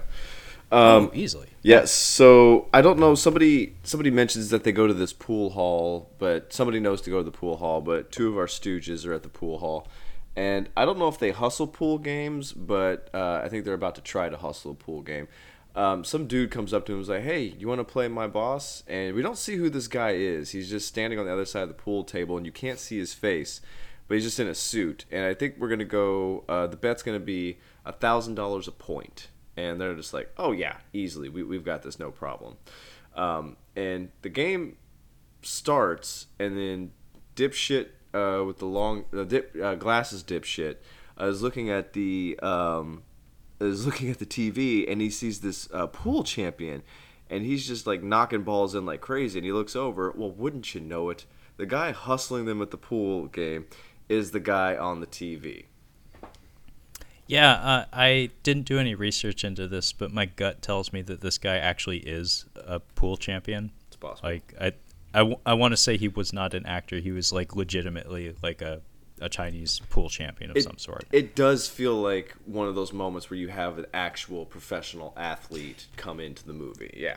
Yeah, it, it feels the the footage looked genuine uh, from that pool match, and not only that, the way he's introduced, just the framing of it looks like it's understood that you'll recognize his face or something. Like you'll know who this guy is. Like like ha- it's like a celebrity cameo, but from a from a different era and a different country. So it's like I don't even know what the fuck's going on. But um, yeah, long story short, they get clobbered on the on the pool table. I don't know if they're playing uh, pool or or uh, snooker. It looked like snooker based on the color of the balls. Uh, they're all pink. I noticed. Um, but yeah, uh, they they try to like talk their way out out of paying up this absurd fee. It's like over a hundred thousand dollars or something. Um, and then uh, our pool champion guy has a whole goon squad with him, but like right before blows start being exchanged, Dick Wei shows up because he's looking for our two dipshits. Um, so he kind of inadvertently helps them escape the situation. It's this this big slobber knocker uh, in the pool hall, and they escape. Um, and then Dick Wei gives chase on a fucking dirt bike, and he is utterly disrespectful to all the cars in the environment because he is he is just hood jumping and like driving all over these things. And yeah, we get some some neat bike stunts here where he's like knocking down fences, and they even like built a ramp for him to go like along the wall in one shot. It's kind of neat stuff. It's totally extraneous, but it's like it it it makes what could have been just like a really basic foot chase into something like a little bit more visually interesting, I guess. Uh, but our heroes escape, and uh, they manage to like duck into this like I think it's called like the basement bar or something. But um, they take refuge down here, but uh, not entirely because things things do not exactly go their way down here either. So it's like a brief respite, I guess. Uh, but here is where I noticed uh, a quirk on the soundtrack. So Kyle got to talk about Halloween, and I get to talk about something else, and that would be the music that's playing uh, in this club here. Uh, and what I noticed was I know the song actually. Uh, this is strictly just an a condensed instrumental version of it. It's just like part of the opening, I think. Um, this is "Do You Want to Funk" by Sylvester, Do you uh, which? I remember mostly for being on the, uh, I think it was "Coming to America" soundtrack. Uh, but it's it's like a it's like a club dance song, like with a disco flavor to it. But they they did just strictly the instrumental version of it. But I was like, I heard it and I was like, oh, I know that. Like, but I was waiting for the lyrics to kick in and they never did. Um, but I did notice that uh, I don't know the name of the actor, but the bartender here has like two lines, and uh, I recognized him as Van Damme's like trainer from the Kickboxer film. There was a guy I I- definitely recognized. I just couldn't. I'm like, I know I've seen that dude someplace, but yeah, I, I don't. I don't know where I saw him from. yeah it was it was kind of it was kind of interesting because like this this has happened in more than one van damme movie for sure where uh, a lot of a lot of prominent chinese actors in some of his films uh, just show up show up in like hong kong films where it's like you you recognize them from his filmography but you don't think of them as like being working actors on the other side of the world. But yeah this guy immediately i recognized him. I was like oh shit. It's like that guy's going to be in kickboxer in a few years um, but here he's just the bartender, and he gets hassled by Cynthia Rothrock and end scene. Um, but yeah, uh, all of our parties converge here uh, because we have Dick Wei giving chase, we have our two dipshits, and we have our two leading ladies, uh, and we have a bathroom confrontation where Dick Wei holds up our two boys uh, at knife point, and he's of course asking, "Where's the fucking microfilm? Where's the MacGuffin? Uh, where's the Infinity Stones?" Um, and then uh, Cynthia Rothrock and Michelle Yeoh show up, and uh, we have a a brief but pretty impressive scrap in here. Kyle, uh, did were there any beats of this that jumped out at you? No, I just noticed. Uh, I was like, I've, I've noticed. You gotta have a good bathroom fight. I'm noticing bathroom fights are, are I what was it? Um, the most recent Mission Impossible had an awesome bathroom fight. Um, it, are bathroom f- or is it a common thing uh, in these types of movies? Uh, Like I don't know. I've just noticed there's been more and more bathroom fights. True Lies. Uh, I I mean that's one of the best ones. Mhm. Uh, what? Actually, I have a theory on this, Kyle, and I just crafted this on the fly. Um, my theory is that the reason why you see a lot of bathroom fights is because bathrooms are generally they don't require a lot of real estate, hmm and to do a good slobber knocker, like a, a real down and dirty bathroom fight, property damage is required. And so, to properly execute a bathroom fight, you usually have to build a set. hmm And because a traditional bathroom doesn't need to be gigantic, it makes it more believable. Like a set that you can construct, it's like okay, we can afford to do that. It doesn't have to be enormous. Um, the the size restrictions are actually a blessing when it comes to pulling off the Dude, I don't know, make it look realistic. I guess. Punisher Warzone, World's End, and this. But we've done uh, three movies with bathroom fights in like the past month. Yeah, yeah. No, I I love a good bathroom fight. They're some of my favorite things. A lot of it has to do with the props as well, just because porcelain is wonderful to see people smash into. Uh, sinks getting smashed, to- toilet stalls getting smashed. I mean, even like Terminator Three, like the spectacle of having people smash through multiple bathroom stalls, like like just like hockey fighting backwards into a bathroom stall, is pretty fucking cool to look at. I don't remember that movie at all. I've seen it Uh, one time. I think Yeah, you blocked it out, Kyle. Like I, probably know. did. uh, yeah, I, I think if I remember right, you're not a big fan. probably not. Okay, well, uh, off the top of my head, I can think of two Korean bathroom fights that you absolutely should see. Um, the the Man from Nowhere has a very solid one, um, but there's there is one of the most spectacular ones I have seen in recent memory. Um, is from a movie called The Outlaws uh, with Ma Dong Seok, uh, who's going to be in that. Uh, he's in Train to Busan. He was in that Flu movie that we did uh, as the the husky fella. He was kind of a shit heel in that one. Um, he's going to be in the Marvel uh, Eternals movie. Anyway, it is a fucking throwdown. They destroy this bathroom, and it is a it is a nice bathroom too. And they just fucking level it. It's fantastic. Uh, I'll have to find it on YouTube. So now I have like three fucking things I gotta send to you, Kyle.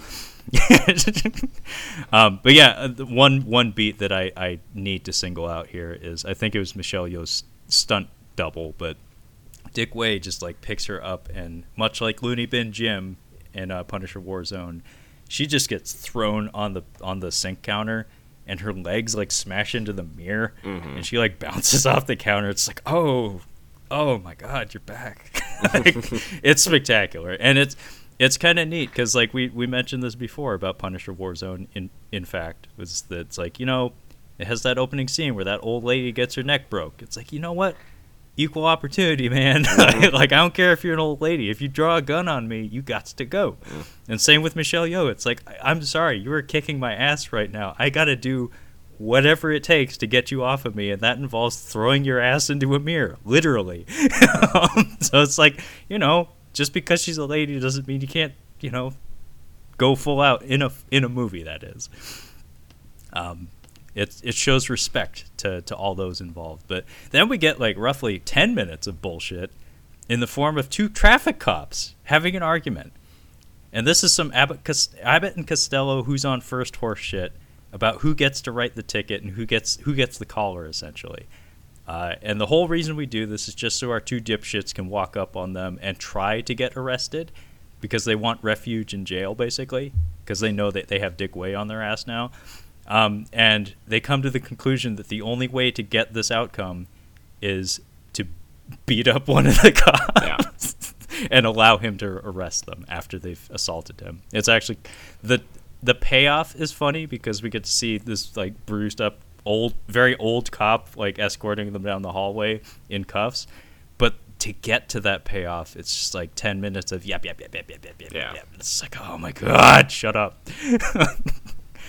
um, yeah, we go back to the station and I think we get ten more minutes of bullshit uh, wherein Michelle Yeoh actually kicks the two dudes out of the station. She will not arrest them. She will not put them in jail because uh, turns out the old dude was okay with getting his ass beat. He's like, I don't, I don't feel like pressing charges. So they're back out on the street again.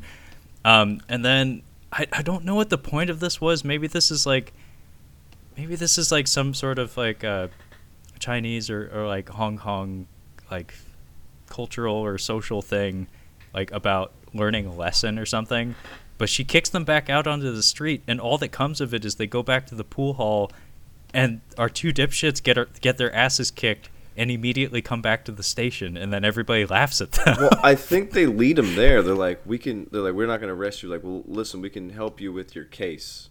We think because you're doing this case, right? Uh, because it's not even really clear that they're doing the case.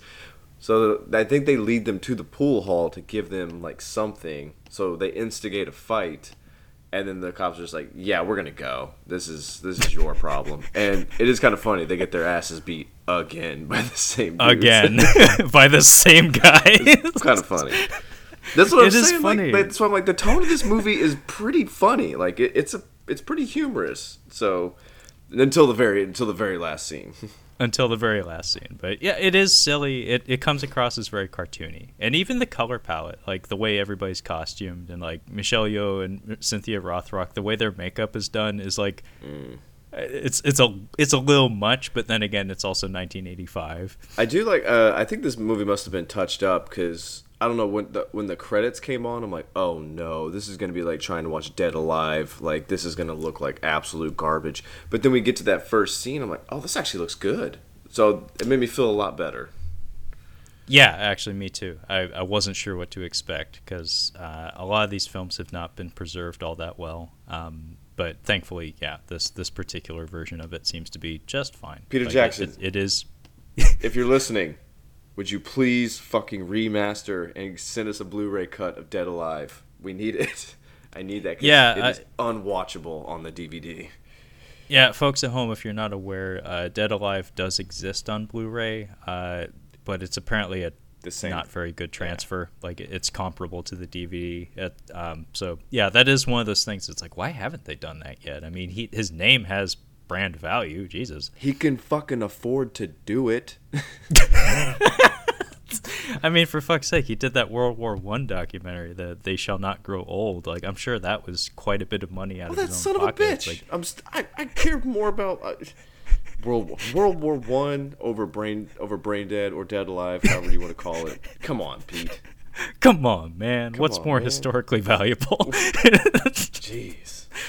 Yeah, um, but our uh, our two dipshits are released once again after getting another ass beating, uh, and they go to visit their buddy Panadol, uh, Tsui Hark, in his uh, in his hideout here, and they uh, there's five more minutes of bullshit where where basically they uh, they have another who's on first routine about the microfilm. Where is the microfilm? What do we do with the microfilm? Oh, here's the microfilm. Who gets the microfilm? Uh, at some point, people are slipping the microfilm behind their backs, so it's not certain who has it. Apparently, there's also a fake one. Uh, so now our MacGuffin is all sorts of fucky. We do have a funny bit though, where uh, apparently the the short dipshit and uh, Tsui Hark, uh, the forger uh, dipshit, uh, are continually at odds with each other. But I guess they come to an understanding when like a billion dollars is at stake, basically. so they kind of dick shitty hair dipshit um, and send him on his way. And he he goes to talk to the cops. And I like during this conversation, Michelle Yeoh is wearing like uh like a t- she she has her collar popped. She's wearing like the equivalent of like a green Lacoste shirt, but her collar is popped. it's like oh my God. the fashion in this movie is is spectacular. Uh, yeah. Uh, it makes me giggle um, in the best of ways. But um, Shitty Hair seems like he wants to comply with the cops. Meanwhile, his two buddies are more interested in profiting. Uh, so, our two heroines they do confront our, our villain, our guy with the hearty laugh, uh, but nothing really comes of it because uh, I guess he's connected, and all the cops in town know that he's a slimy son of a bitch, but there's really nothing to be done about it. Uh, so how many times am I gonna say five variations of five to ten minutes of bullshit? it's a yeah. That's what I'm saying. Like it was really hard to know what was actually happening in the film because we don't really have much of a story. It's like we get to this part now we have something. Oh, microfilm. Okay, so we have to keep the bad guy from getting it. Yeah, it, it that's pretty much what's happening here. Yeah, it it's actually kind of a thing I've noticed with Hong Kong films. It's it's actually almost like a done right, it can be a very appealing way of telling a story where you have like a central figure who's like on the poster advertised as like our main character, but all they're actually there to do is just kind of like be the righteous hand of justice, kind of like be the Deus ex machina to to wrap up the story, mm-hmm. like a a movie that you do know, Kyle, um, SPL. Mm-hmm. Um, we reviewed that a very long time ago. Holy shit, like years ago. Yeah. Um, Donnie Yen's character in that is just kind of like righteous good cop, mm-hmm. and he's the new arrival in town, so no one likes him either. Uh, so we have all these other cops of like I don't know, kind of morally gray circumstances. And then you have him who is like this divine, ultra righteous super cop who is literally in the movie just to beat ass and end the story. Mm-hmm. um, and very similarly, Michelle Yeoh and Cynthia Rothrock, we never get to see them have a character building moment no. or even a moment alone, like enjoying a cup of coffee. They're on the job 24 7. They are cop, they are lady cops. Um, and similarly to that, the way this story ends is almost all of the story is devoted to our three dipshits farting around town, and then they just pop in every once in a while to give give the plot a little bit of a nudge, and then we, when we run out of ideas, they show up to beat ass and end the story. um, it's a format that I've noticed happens in Hong Kong cinema from time to time, and like I said, done right, like in the case of SPL, I actually don't mind it. But in this one, it actually became like a little bit of a thing where I was like, are we ever gonna like see them be people? it's like, nope, we're not interested in that. it's more about the three dipshits. Like it's their it is, movie. It is. But all the all the glory, all the all the really cool stuff is devoted to our ladies. Uh, so, and I I would still argue that it's supposed to be a platform for Michelle Yeoh and mm. Cynthia Rothrock, mostly the former, uh, because she is featured prominently on the poster, and there is a reason it's called Yes, Madam um, and in fact, this franchise would would continually feature ladies in the in the uh, either leading or co-starring roles. Um, but yeah, most of the screen time for certain, and the characterization is devoted to our dipshits. Was this maybe started as kind of a novelty, like like this was not a thing in uh, Hong Kong cinema where you have a female cop leading, basically leading the group? I think that may have been the case. I mean, women in uh, martial arts roles in Chinese cinema have been a thing for a very long time, mm-hmm. um, but as cops, I don't think so. So um, might, this this film is often cited as the first of its kind. So um, it might have so, just been like they didn't need too much of her in it because just a little bit would have been enough.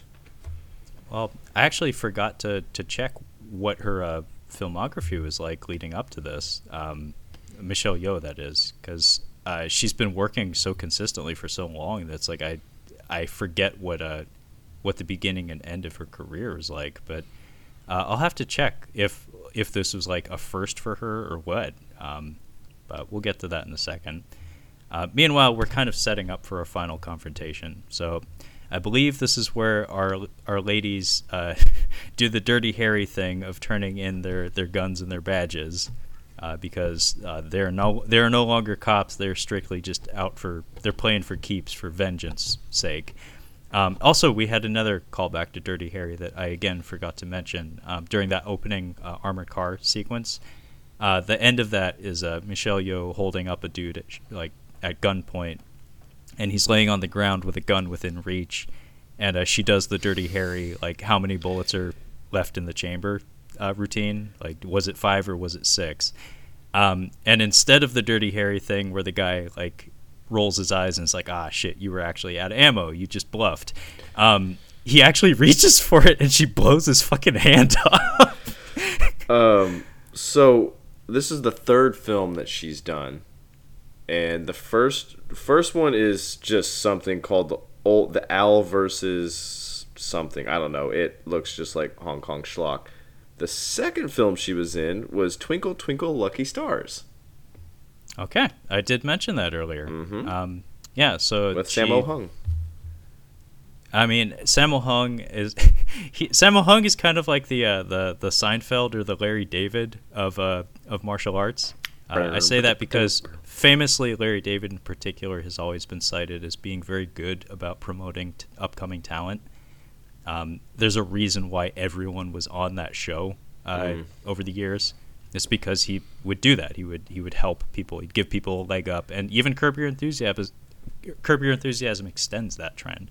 Uh, there's a lot of underutilized or up and coming talent that find their way into his programming. Most of the the people in this movie that we're talking about are in Twinkle Twinkle Twinkle Twinkle Lucky Stars.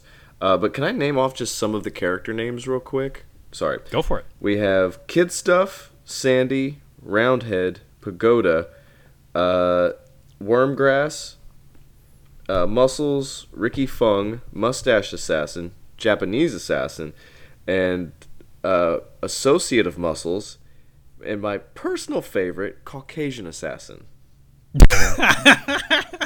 Man. Okay, that's great. Those are pretty good character names. Yeah, I I I don't know. I, I I don't have the most appreciation for the Lucky Stars films. Um, I feel like the the farting around ratio is even greater in those uh, as compared to this.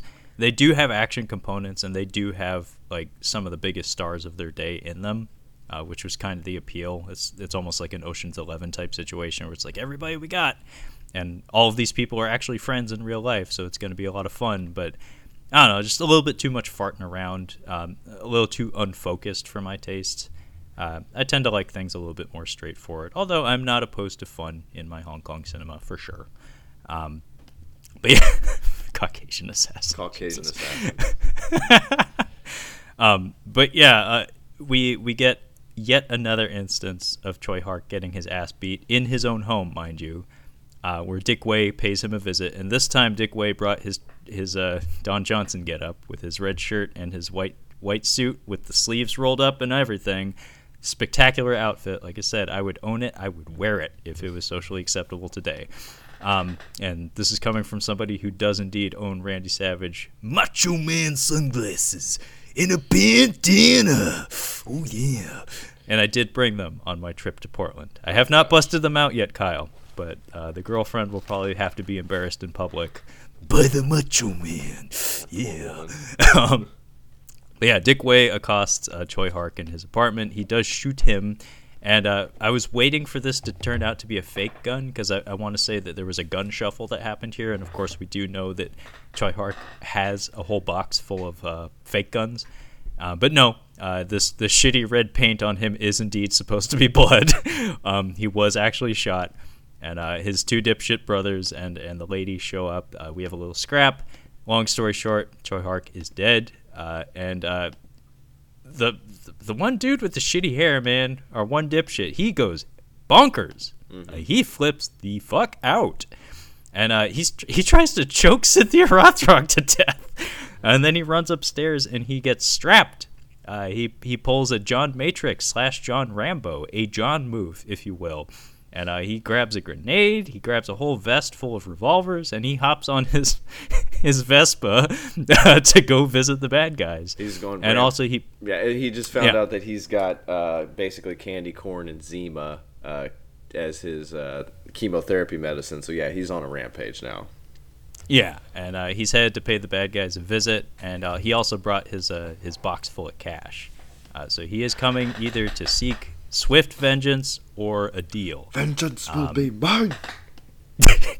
Um, and yeah, we get our final fucking showdown, finally, uh, where the movie finally. Actually, this has been kind of an annoyance uh, throughout the entire film. Was that I know how talented all the people involved in this production are, um, and in watching all the action scenes, it's like you get a taste of what's to come, but it, it doesn't allow itself to go like full out balls to the wall action mode until literally its final scene, and it's a very very good final scene. It's spectacular, in fact but I, they teased me a little too much. I could have used a middle sequence, like like just a you know a truck chase, like Raiders of the Lost Ark or something. Just just like one big protracted action scene, smack in the middle, just to keep keep reminding me that like we're capable of doing good shit. Because the whole time you're watching the movie, if you haven't seen it before, you're like worried that it's like. Oh shit! Are they are they ever going to hit that high? Because I, I really can't tell up until the very end. It's yeah, it's very disappointing when you have like you cast a movie and you're like, oh, I know what kind of movie this is gonna be. Like this is gonna be super funny. Like when Bridesmaids come came out, I'm like, I saw it and it was gonna be rated R, and I took two of my buddies. I'm like, we're gonna go watch this movie. He's like, this is a chick movie. I'm like, no, no, no, no, no, no. This is going to be hilarious, and it's it's fucking hilarious. But I thought the same thing going into the movie Rough Night, which has several comedians. Uh, was it uh, Jillian Bell, Ilana Glazer, and Kate McKinnon? It's fucking terrible because none of them get to be funny. It's a com- it's a complete waste of time. They're not funny at all in the entire movie. Kate McKinnon's a little funny, but the other ones I'm like, why would you, why would you bring them in if it's not going to be a funny movie? It's really disappointing. So I understand what you're going through in, in scenes like this, where it's like, why not showcase them more? Let them do what they're good at. yeah it it it is it is exactly that kind of experience where it's like I, I know on paper what all of these people can give, so let them give it. Um, but you know, film production is a tricky process. A lot of it is straight up just logistics. Like like I said, like building a a bathroom set to stage a good bathroom fight sometimes is something that a movie can't afford to do. So you have to just do you have to give what you can afford to give. Uh, don't watch that Rough Night movie, but if you can if you can find the clip, look for the guy who plays Buzz from Home Alone. Uh, he does a bump of meth in a gas station, and it's the funniest scene of the whole movie. okay, I, I, I would totally watch that. um, not that whole movie, so I have to watch that, and I have to remember to send you a bunch of Robin Hood clips, and uh, if I can find it, the fight from uh, the Outlaws in the bathroom, uh, because I don't know, Kyle, we might have to. Maybe we could do like a, a bonus episode just about bathroom fights. Bathrooms and fist fights, rumpus rooms and fist fights. Probably not. Yeah. yeah we probably do that. Master bedrooms and fist fights. That's a uh, gag from Rocko's Modern Life. If ah. you haven't, if you haven't seen it. Uh, point is, you can never have too many bathrooms. um, uh, but yeah, uh, actually, I lied. We don't get to our final climactic action scene because we need ten more minutes of bullshit. Uh, because we have yet another gag sequence where our dipshit with the shitty hair uh, is strapped with revolvers only one of which we discover is real. Uh, so he throws the grenade, everybody ducks and covers. It turns out to be like a little music box. Uh, everybody gets back up. Uh, he pulls a gun on them. He starts shooting. Turns out it's blanks. Uh, they do that like two or three more times.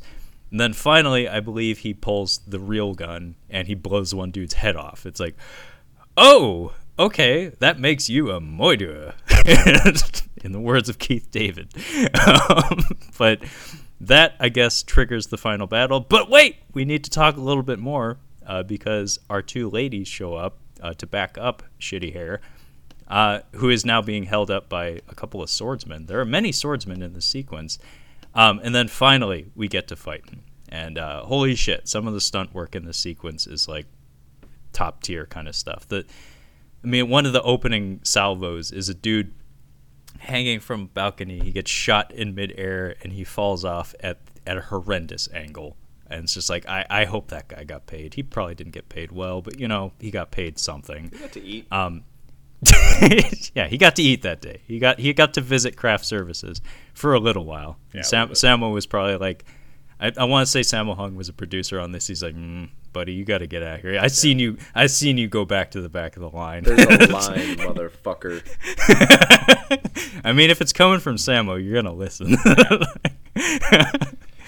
uh, but yeah, uh, our two ladies, uh, they strike a pose and they do like a little like high five, and it's like, when did that happen?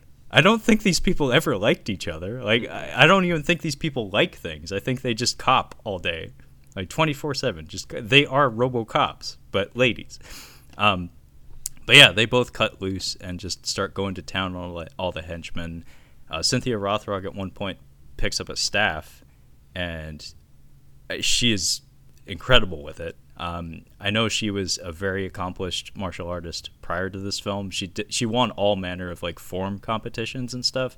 So this kind of stuff is like right up her like right in her wheelhouse like traditional kung fu forms and things like that. And yeah, she's spectacular. She's beating all sorts of ass. Um, only problem is we have the the DMX and Jet Li situation where it's like we're watching her do all sorts of cool stuff, and then we cut to the guy with the shitty hair swinging swords and stuff for a good solid minute. And the whole time I'm like, where's Michelle Yeoh? Where's the lady from the poster? like, where's the lady that's supposed to be the star of the film? Because it's like we. You would have Michelle Yeoh in your uh, Michelle Yeoh film, right? Hello. I really hate that man. Hello. dunk, dunk, dunk. uh, but yeah, we get to see this dipshit swing these swords around for a good solid couple minutes before we finally get to see Michelle Yeoh's end of uh, end of this final battle. And again, it's a Hong Kong film from the 80s. Uh, punches are thrown in anger, so every bit of glass in this very fancy mansion has to be smashed. Mm. And some of these bumps are just fucking juicy, man. Um, did you catch the kip up that she did? Like, it, it would do you proud because I know the kip up was a move that you were your your brother himself told me you you were kind of obsessed with nailing. Yeah, uh, Liu Kang. Uh, thanks, Yeah. thanks for that, dude. Uh, uh, I I was pretty pissed off at this point, so I was kind of in and out of the action. Uh, so I'm I did miss the kip up. I might go back Okay. now that now that I've finished the movie. I might go back and watch the last eight minutes of the film because at this point I was just like, okay, I'm I'm just about done with this. Yeah, if if you rented the movie, I would suggest doing that Okay. because if you isolate this sequence from the rest of the movie, it's objectively a very good sequence. Okay. like it's a it's a very solid finale to an action movie. And yes, uh, keep your eye out for the kip up because it's the way she the way she gets into that position. She like dives through a glass pillar, lands on her, the square of her back, does the kip up, and like knee drops a dude from the kip up, all in one fluid motion. It's awesome. spectacular. Um, one of my other favorite gags is when she's like hanging from uh, it's like a guardrail uh, that has like a glass pane b- beneath the handrail part, and she has her legs wrapped up around it like behind her kneecaps, and she swings backwards and puts her own torso through the glass to grab like underneath a couple of guys' ankles, yanks their legs out from under them and flings them off the balcony. Nice. And it's done. It's shot in such a way where it's like, yes, that was Michelle Yeoh putting her own head through that candy glass. Nice. It's like they they frame that specifically to point out that's like, yeah, she she did that whole gag herself. That's Well- pretty incredible. I read on IMDb that she trained to do her own stunts. I think it's starting with this movie. She might have done it in the movie before, but I think it was with this one where she started doing her own stunts. Yeah, I, I would believe it. Um, this this movie was most certainly a vehicle for her, um, and I want to say it was successful because she went on to have a spectacular career, not just as a martial artist but as an actress as well. And for fuck's sake, she she got the goods, man. Like she she really has the moves. Um, Always an engaging performer, but. Um, at some point, uh, we break off into pairs where it's uh, her going toe to toe with a. You, you called him Sergeant Slaughter, so I'm going to stick Yeah. with that. Um, and she's teasing him because he, he has a knife that he wants to slice her up with, but she's like, "Yeah, you're a dude. Like, you know, that that seems like unfair, you know." Uh, so she's she's you know challenging his masculinity, being like, "Oh, you really need a knife to beat up a girl?" And then she starts beating his ass. It's pretty great. so, um, meanwhile, Cynthia Rothrock is going toe to toe with Dick Wei, uh, who is a handful, um, but she keeps up with him. Uh, I I don't I don't recall like I don't recall like any really nasty bumps that she takes, but um, there's a there's kind of like a, a blink and you'll miss it gag involving her jumping onto a chandelier. Oh, I That's missed like, that, yeah. oh my god, like like somebody could have died there, and and it's it's like it's so brief in the film that it's like one of those things where it's like if you're editing this thing, maybe hold on that for a second, but then again, the next frame of it may have been that person falling and dying, so, who knows? Was it Rothrock or Yeoh that did it?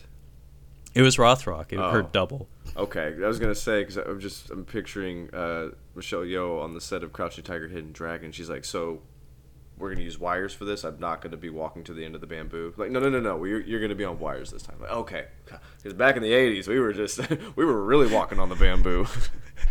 I mean, yeah, I'm sure that is a perspective that people like like actually have, where it's like, you know, in my day, it's like, there- there's a few sofa cushions uh, just beneath you. Like, aim for them. no, I've actually seen the way they do some of these gags, and it literally is that. But not only is it that, it's people. It's like, it's like stage hands sliding those pads in. Only there, like sliding them in only when they're needed. You better be Johnny when on the you do the with that pad. Yeah, so it's like I ha- I know both of your faces. When I wake up from my concussion, I know who to f- I know who to fucking find. if you miss, I will rock bottom your ass. and there will not be a mattress pad involved. Um, but yeah, it, it's it's a different era. Um, this is this is something that's like I don't think I don't think we'll ever find our way back to it. But I'm, there is a lot of nostalgia that comes with the way things were done back then. I, it, it, it much like professional wrestling, it was not better, um, but the end product has a charm to it that is unique. Um, that is just from a bygone era at this point. But yeah, that chandelier gag was incredible, as was the. Again, they they uh, actually play with the the female male dynamic during the fight choreography. It's it's fun teasing kind of stuff because like he uh Dick Wei kicks Cynthia Rothrock in, like in inside the leg, and she like goes down on the ground. It's like, ooh, that hurt. And his immediate like just gut response is just like, oh, I'm sorry. and it's like, yeah, you know, like dude, dudes are dudes. Um, but then she like you know takes advantage of that and she kicks him right back and she's like I, I you know I actually did mean that like and I'm not sorry it's it's great. It's a it's a fun little bit where they're having they're being cheeky about it. Um, and it's it's aided by the fact that you know like her her character what little there is uh, has been very uh, brash um, just like very straight and to the point. In fact, uh, the guy that she was beating up in interrogations had a really nasty line where he's like, "You're so you're so blunt and mean. Nobody will marry you." and she's like, "Do you think I give a shit? Do you think I give a shit what you think of me?" Person whose ass I've beat twice inside of five minutes. Yeah. um, but yeah, uh, the fight carries on. Uh, the Mad Dog, of course, uh, Sergeant Slaughter, that is, uh, he does end up pulling the knife, and some of the bits where he's swinging this knife are pretty incredible. Uh, they they do some really neat moments where it's like he he never gives her the advantage, like he he misses all the time because it's a knife. He can't just slice into her all the time, but but it's like it's on her constantly. Like it, it he's like laser focused on getting that into her. And uh, the fight transitions from the top floor to the bottom floor, and she like breaks a leg off of a piano and starts beating his ass with it. And the way this guy meets his end is he falls through this like glass fountain that's set up like a, a Tetris block. And we get almost like a slasher movie moment where he falls through the thing. We get to see the gag with the camera pulled all the way back, so you get to see, yeah, he actually fell through that and stuff. But then we get like a close up of his face in the water, with like glass stabbing into all corners of his face. it's, it's tasty. Um, which leaves Dick Wei. and uh, at this point, Rothrock is actually kind of having trouble with him, and Michelle Yeoh does a spectacular drop kick once again on a staircase. This staircase in this mansion, by the way, has had at least five people fall down it. Again, I think Corey Yuen has a has a fetish for watching people fall downstairs. Like he, he just loves throwing his people downstairs. But yeah, Michelle Yeoh does like a f- missile drop kick on a staircase. It's like, yeah, and that's what I do too. You know, that's my first thought in a fight is just jump and fall down the stairs willfully. um, but yeah, the two of them managed to like handle Dick Wei just enough. But um, the microfilm once again enters into the picture uh, Dick Wei gets his hands on it and destroys it by s- smashing it into a light bulb in the ceiling, which is very high off the ground. Mm-hmm. So that man's got quite the vertical leap. Uh, meanwhile, the short guy, the short dipshit, comes out from the back room. He's being held hostage at knife point by uh, the bad guy with the big laugh. Mm. Um, and basically, a whole bunch of shenanigans happen. Uh, little dipshit finds the real gun. He pulls it off of the guy with the bad hair, and he shoots Dick Wei to death, uh, which ends which ends basically the action component of the film.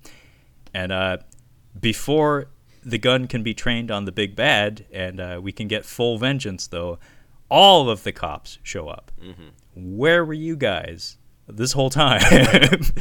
Especially since our two ladies are supposed to be part of the same organization. Um, and they just arrest everybody and start escorting them outside. And uh, Kyle, do you want to walk us through the uh, final sequence that we've been teasing since basically the beginning of this conversation? Yeah. So what happens is, because the guy burnt the uh, microfilm, uh, the bad guy is laughing just constantly. He's like, "Oh, you've got nothing on me. There's nothing you can do about it." And like like the the the inspector's boss comes in is like scolding him like you were under arrest because you came in here and started beating ass and you know killing people. You're not allowed to do that. Um, but then he decides he's like I don't know something's fishy here. So he's like I'm gonna take everybody. We're gonna take everybody downtown. And basically the the bad guy's just saying like there's nothing you can do. Like the evidence is gone. That, that you're not gonna be able to prove anything. So uh, short dipshit grabs a gun and shoots him in the back and then uh, glasses dipshit's like, shoot him again, shoot him again. and he just like dumps a clip into this dude, and then it just ends on him shooting the guy, and that's how the yeah, film wraps snap, up. snap to credits. Yeah. Oh, so, Free, freeze frame, snap to credits. No, it doesn't go quite to credits. It goes to um, action scenes of Michelle Yeoh in the film but doesn't give her like an on-screen title. It's like star. You would think it'd be like starring Michelle Yeoh. Like you'd go back to your people. It's just, it's just clips of her and action scenes, and then the movie ends. Yeah, it's her highlight reel Yeah. with with with the cast to soon to follow. But yeah, it just ends on a freeze frame of the short dipshit and a muzzle flash Mm. shooting towards the camera. And it's like that makes you a murderer. like in this case, twice. It reminded me of in Dumb and Dumber when he's having that dream. And he starts shooting Mary Swanson's husband. He's just like, die! Die! shooting him. That's what this ends on, is that, basically. No, that's one of my favorite bits from that movie. Actually, um, I I don't know how familiar you are with like the works of Red Letter Media, but um, there was one movie they reviewed that I think it I think it was a Filipino production, or at least it was filmed in the Philippines, but um, it was like a typical white guy vengeance movie where it's like, all right, you wronged me or you killed my wife or something. Now I got to kill all of yous. Um, and it famously ends with this scene where this guy has like a retractable mini rocket launcher in his sleeve Oh, jeez. that he yeah it's pretty great um, and he shoots a rocket and we get to see a human body explode so Nice. the rocket hits hits the, the prop body it explodes and then we freeze frame on the explosion Oh, cool. and this rock and disco beat starts playing and then a, a title card starts, Starts rolling scrolling up, up. the screen yeah it starts scrolling up while this like enthusiastic disco beat is playing and it says like our protagonist was immediately arrested and, and placed in prison for life. um, I, I think it was like maybe maybe a Filipino thing where it's like we can't have vigilante justice like this in our film. Like we need to show that it's like he he got some sort of comeuppance. So it's like we we only had the footage to work with that we had, and that ending was too fucking good to pass up. But we need to remind the audience that uh, Filipino government's not cool with you doing that. Don't sh- don't don't be shooting rockets, people. Yeah. you got to go to prison for that. At least I think that's how how it went down. But that that was that was what this reminded me of because it's just like I thought the little guy was kind of cool. Like he was actually kind of funny and charming throughout the movie, and then oh my god, he is a bloodthirsty fucking murderer at the end. Uh, but they did make sure to have the bad guy do his signature laugh like 20 times in the in the moments leading up to his death just to remind us the audience that we're not supposed to like him um, but yeah I'm, not sure that that's cool to, to shoot a dude in front of a bunch of cops think- especially while your buddy is egging you on to shoot him more yeah, I think you're gonna go to jail, dude. yeah pretty sure that's gonna find its way into court too it's like so uh your buddy was telling you to shoot him more You weren't supposed to do that. Yeah, maybe keep your mouth shut. But, but yeah, that was Yes, Madam from 1985, directed by Corey Yuen, and of course headlined by Michelle Yeoh and Cynthia Rothrock.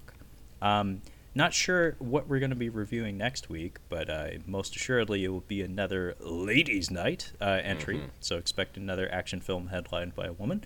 Um, but in the meantime, if you would like to catch up on any of our other catching up on cinema content. Uh, you can find all of that located on our website at catchinguponcinema.com, as well as our uh, social media accounts in the form of Instagram at Catching Up on Cinema, as well as a Twitter at Catching Cinema. So feel free to hit me up at either of those.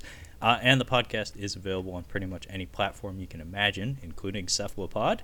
Uh, so fucking Google it. Google it. Uh, but that being said, thank you so much for listening, and we will catch you next time. Yeah. Yes, it's ladies' night, and the everything's right. Oh, yes, it's ladies' night. Oh, what a, oh, what a night. Oh, yes, it's ladies' night. And the feeling.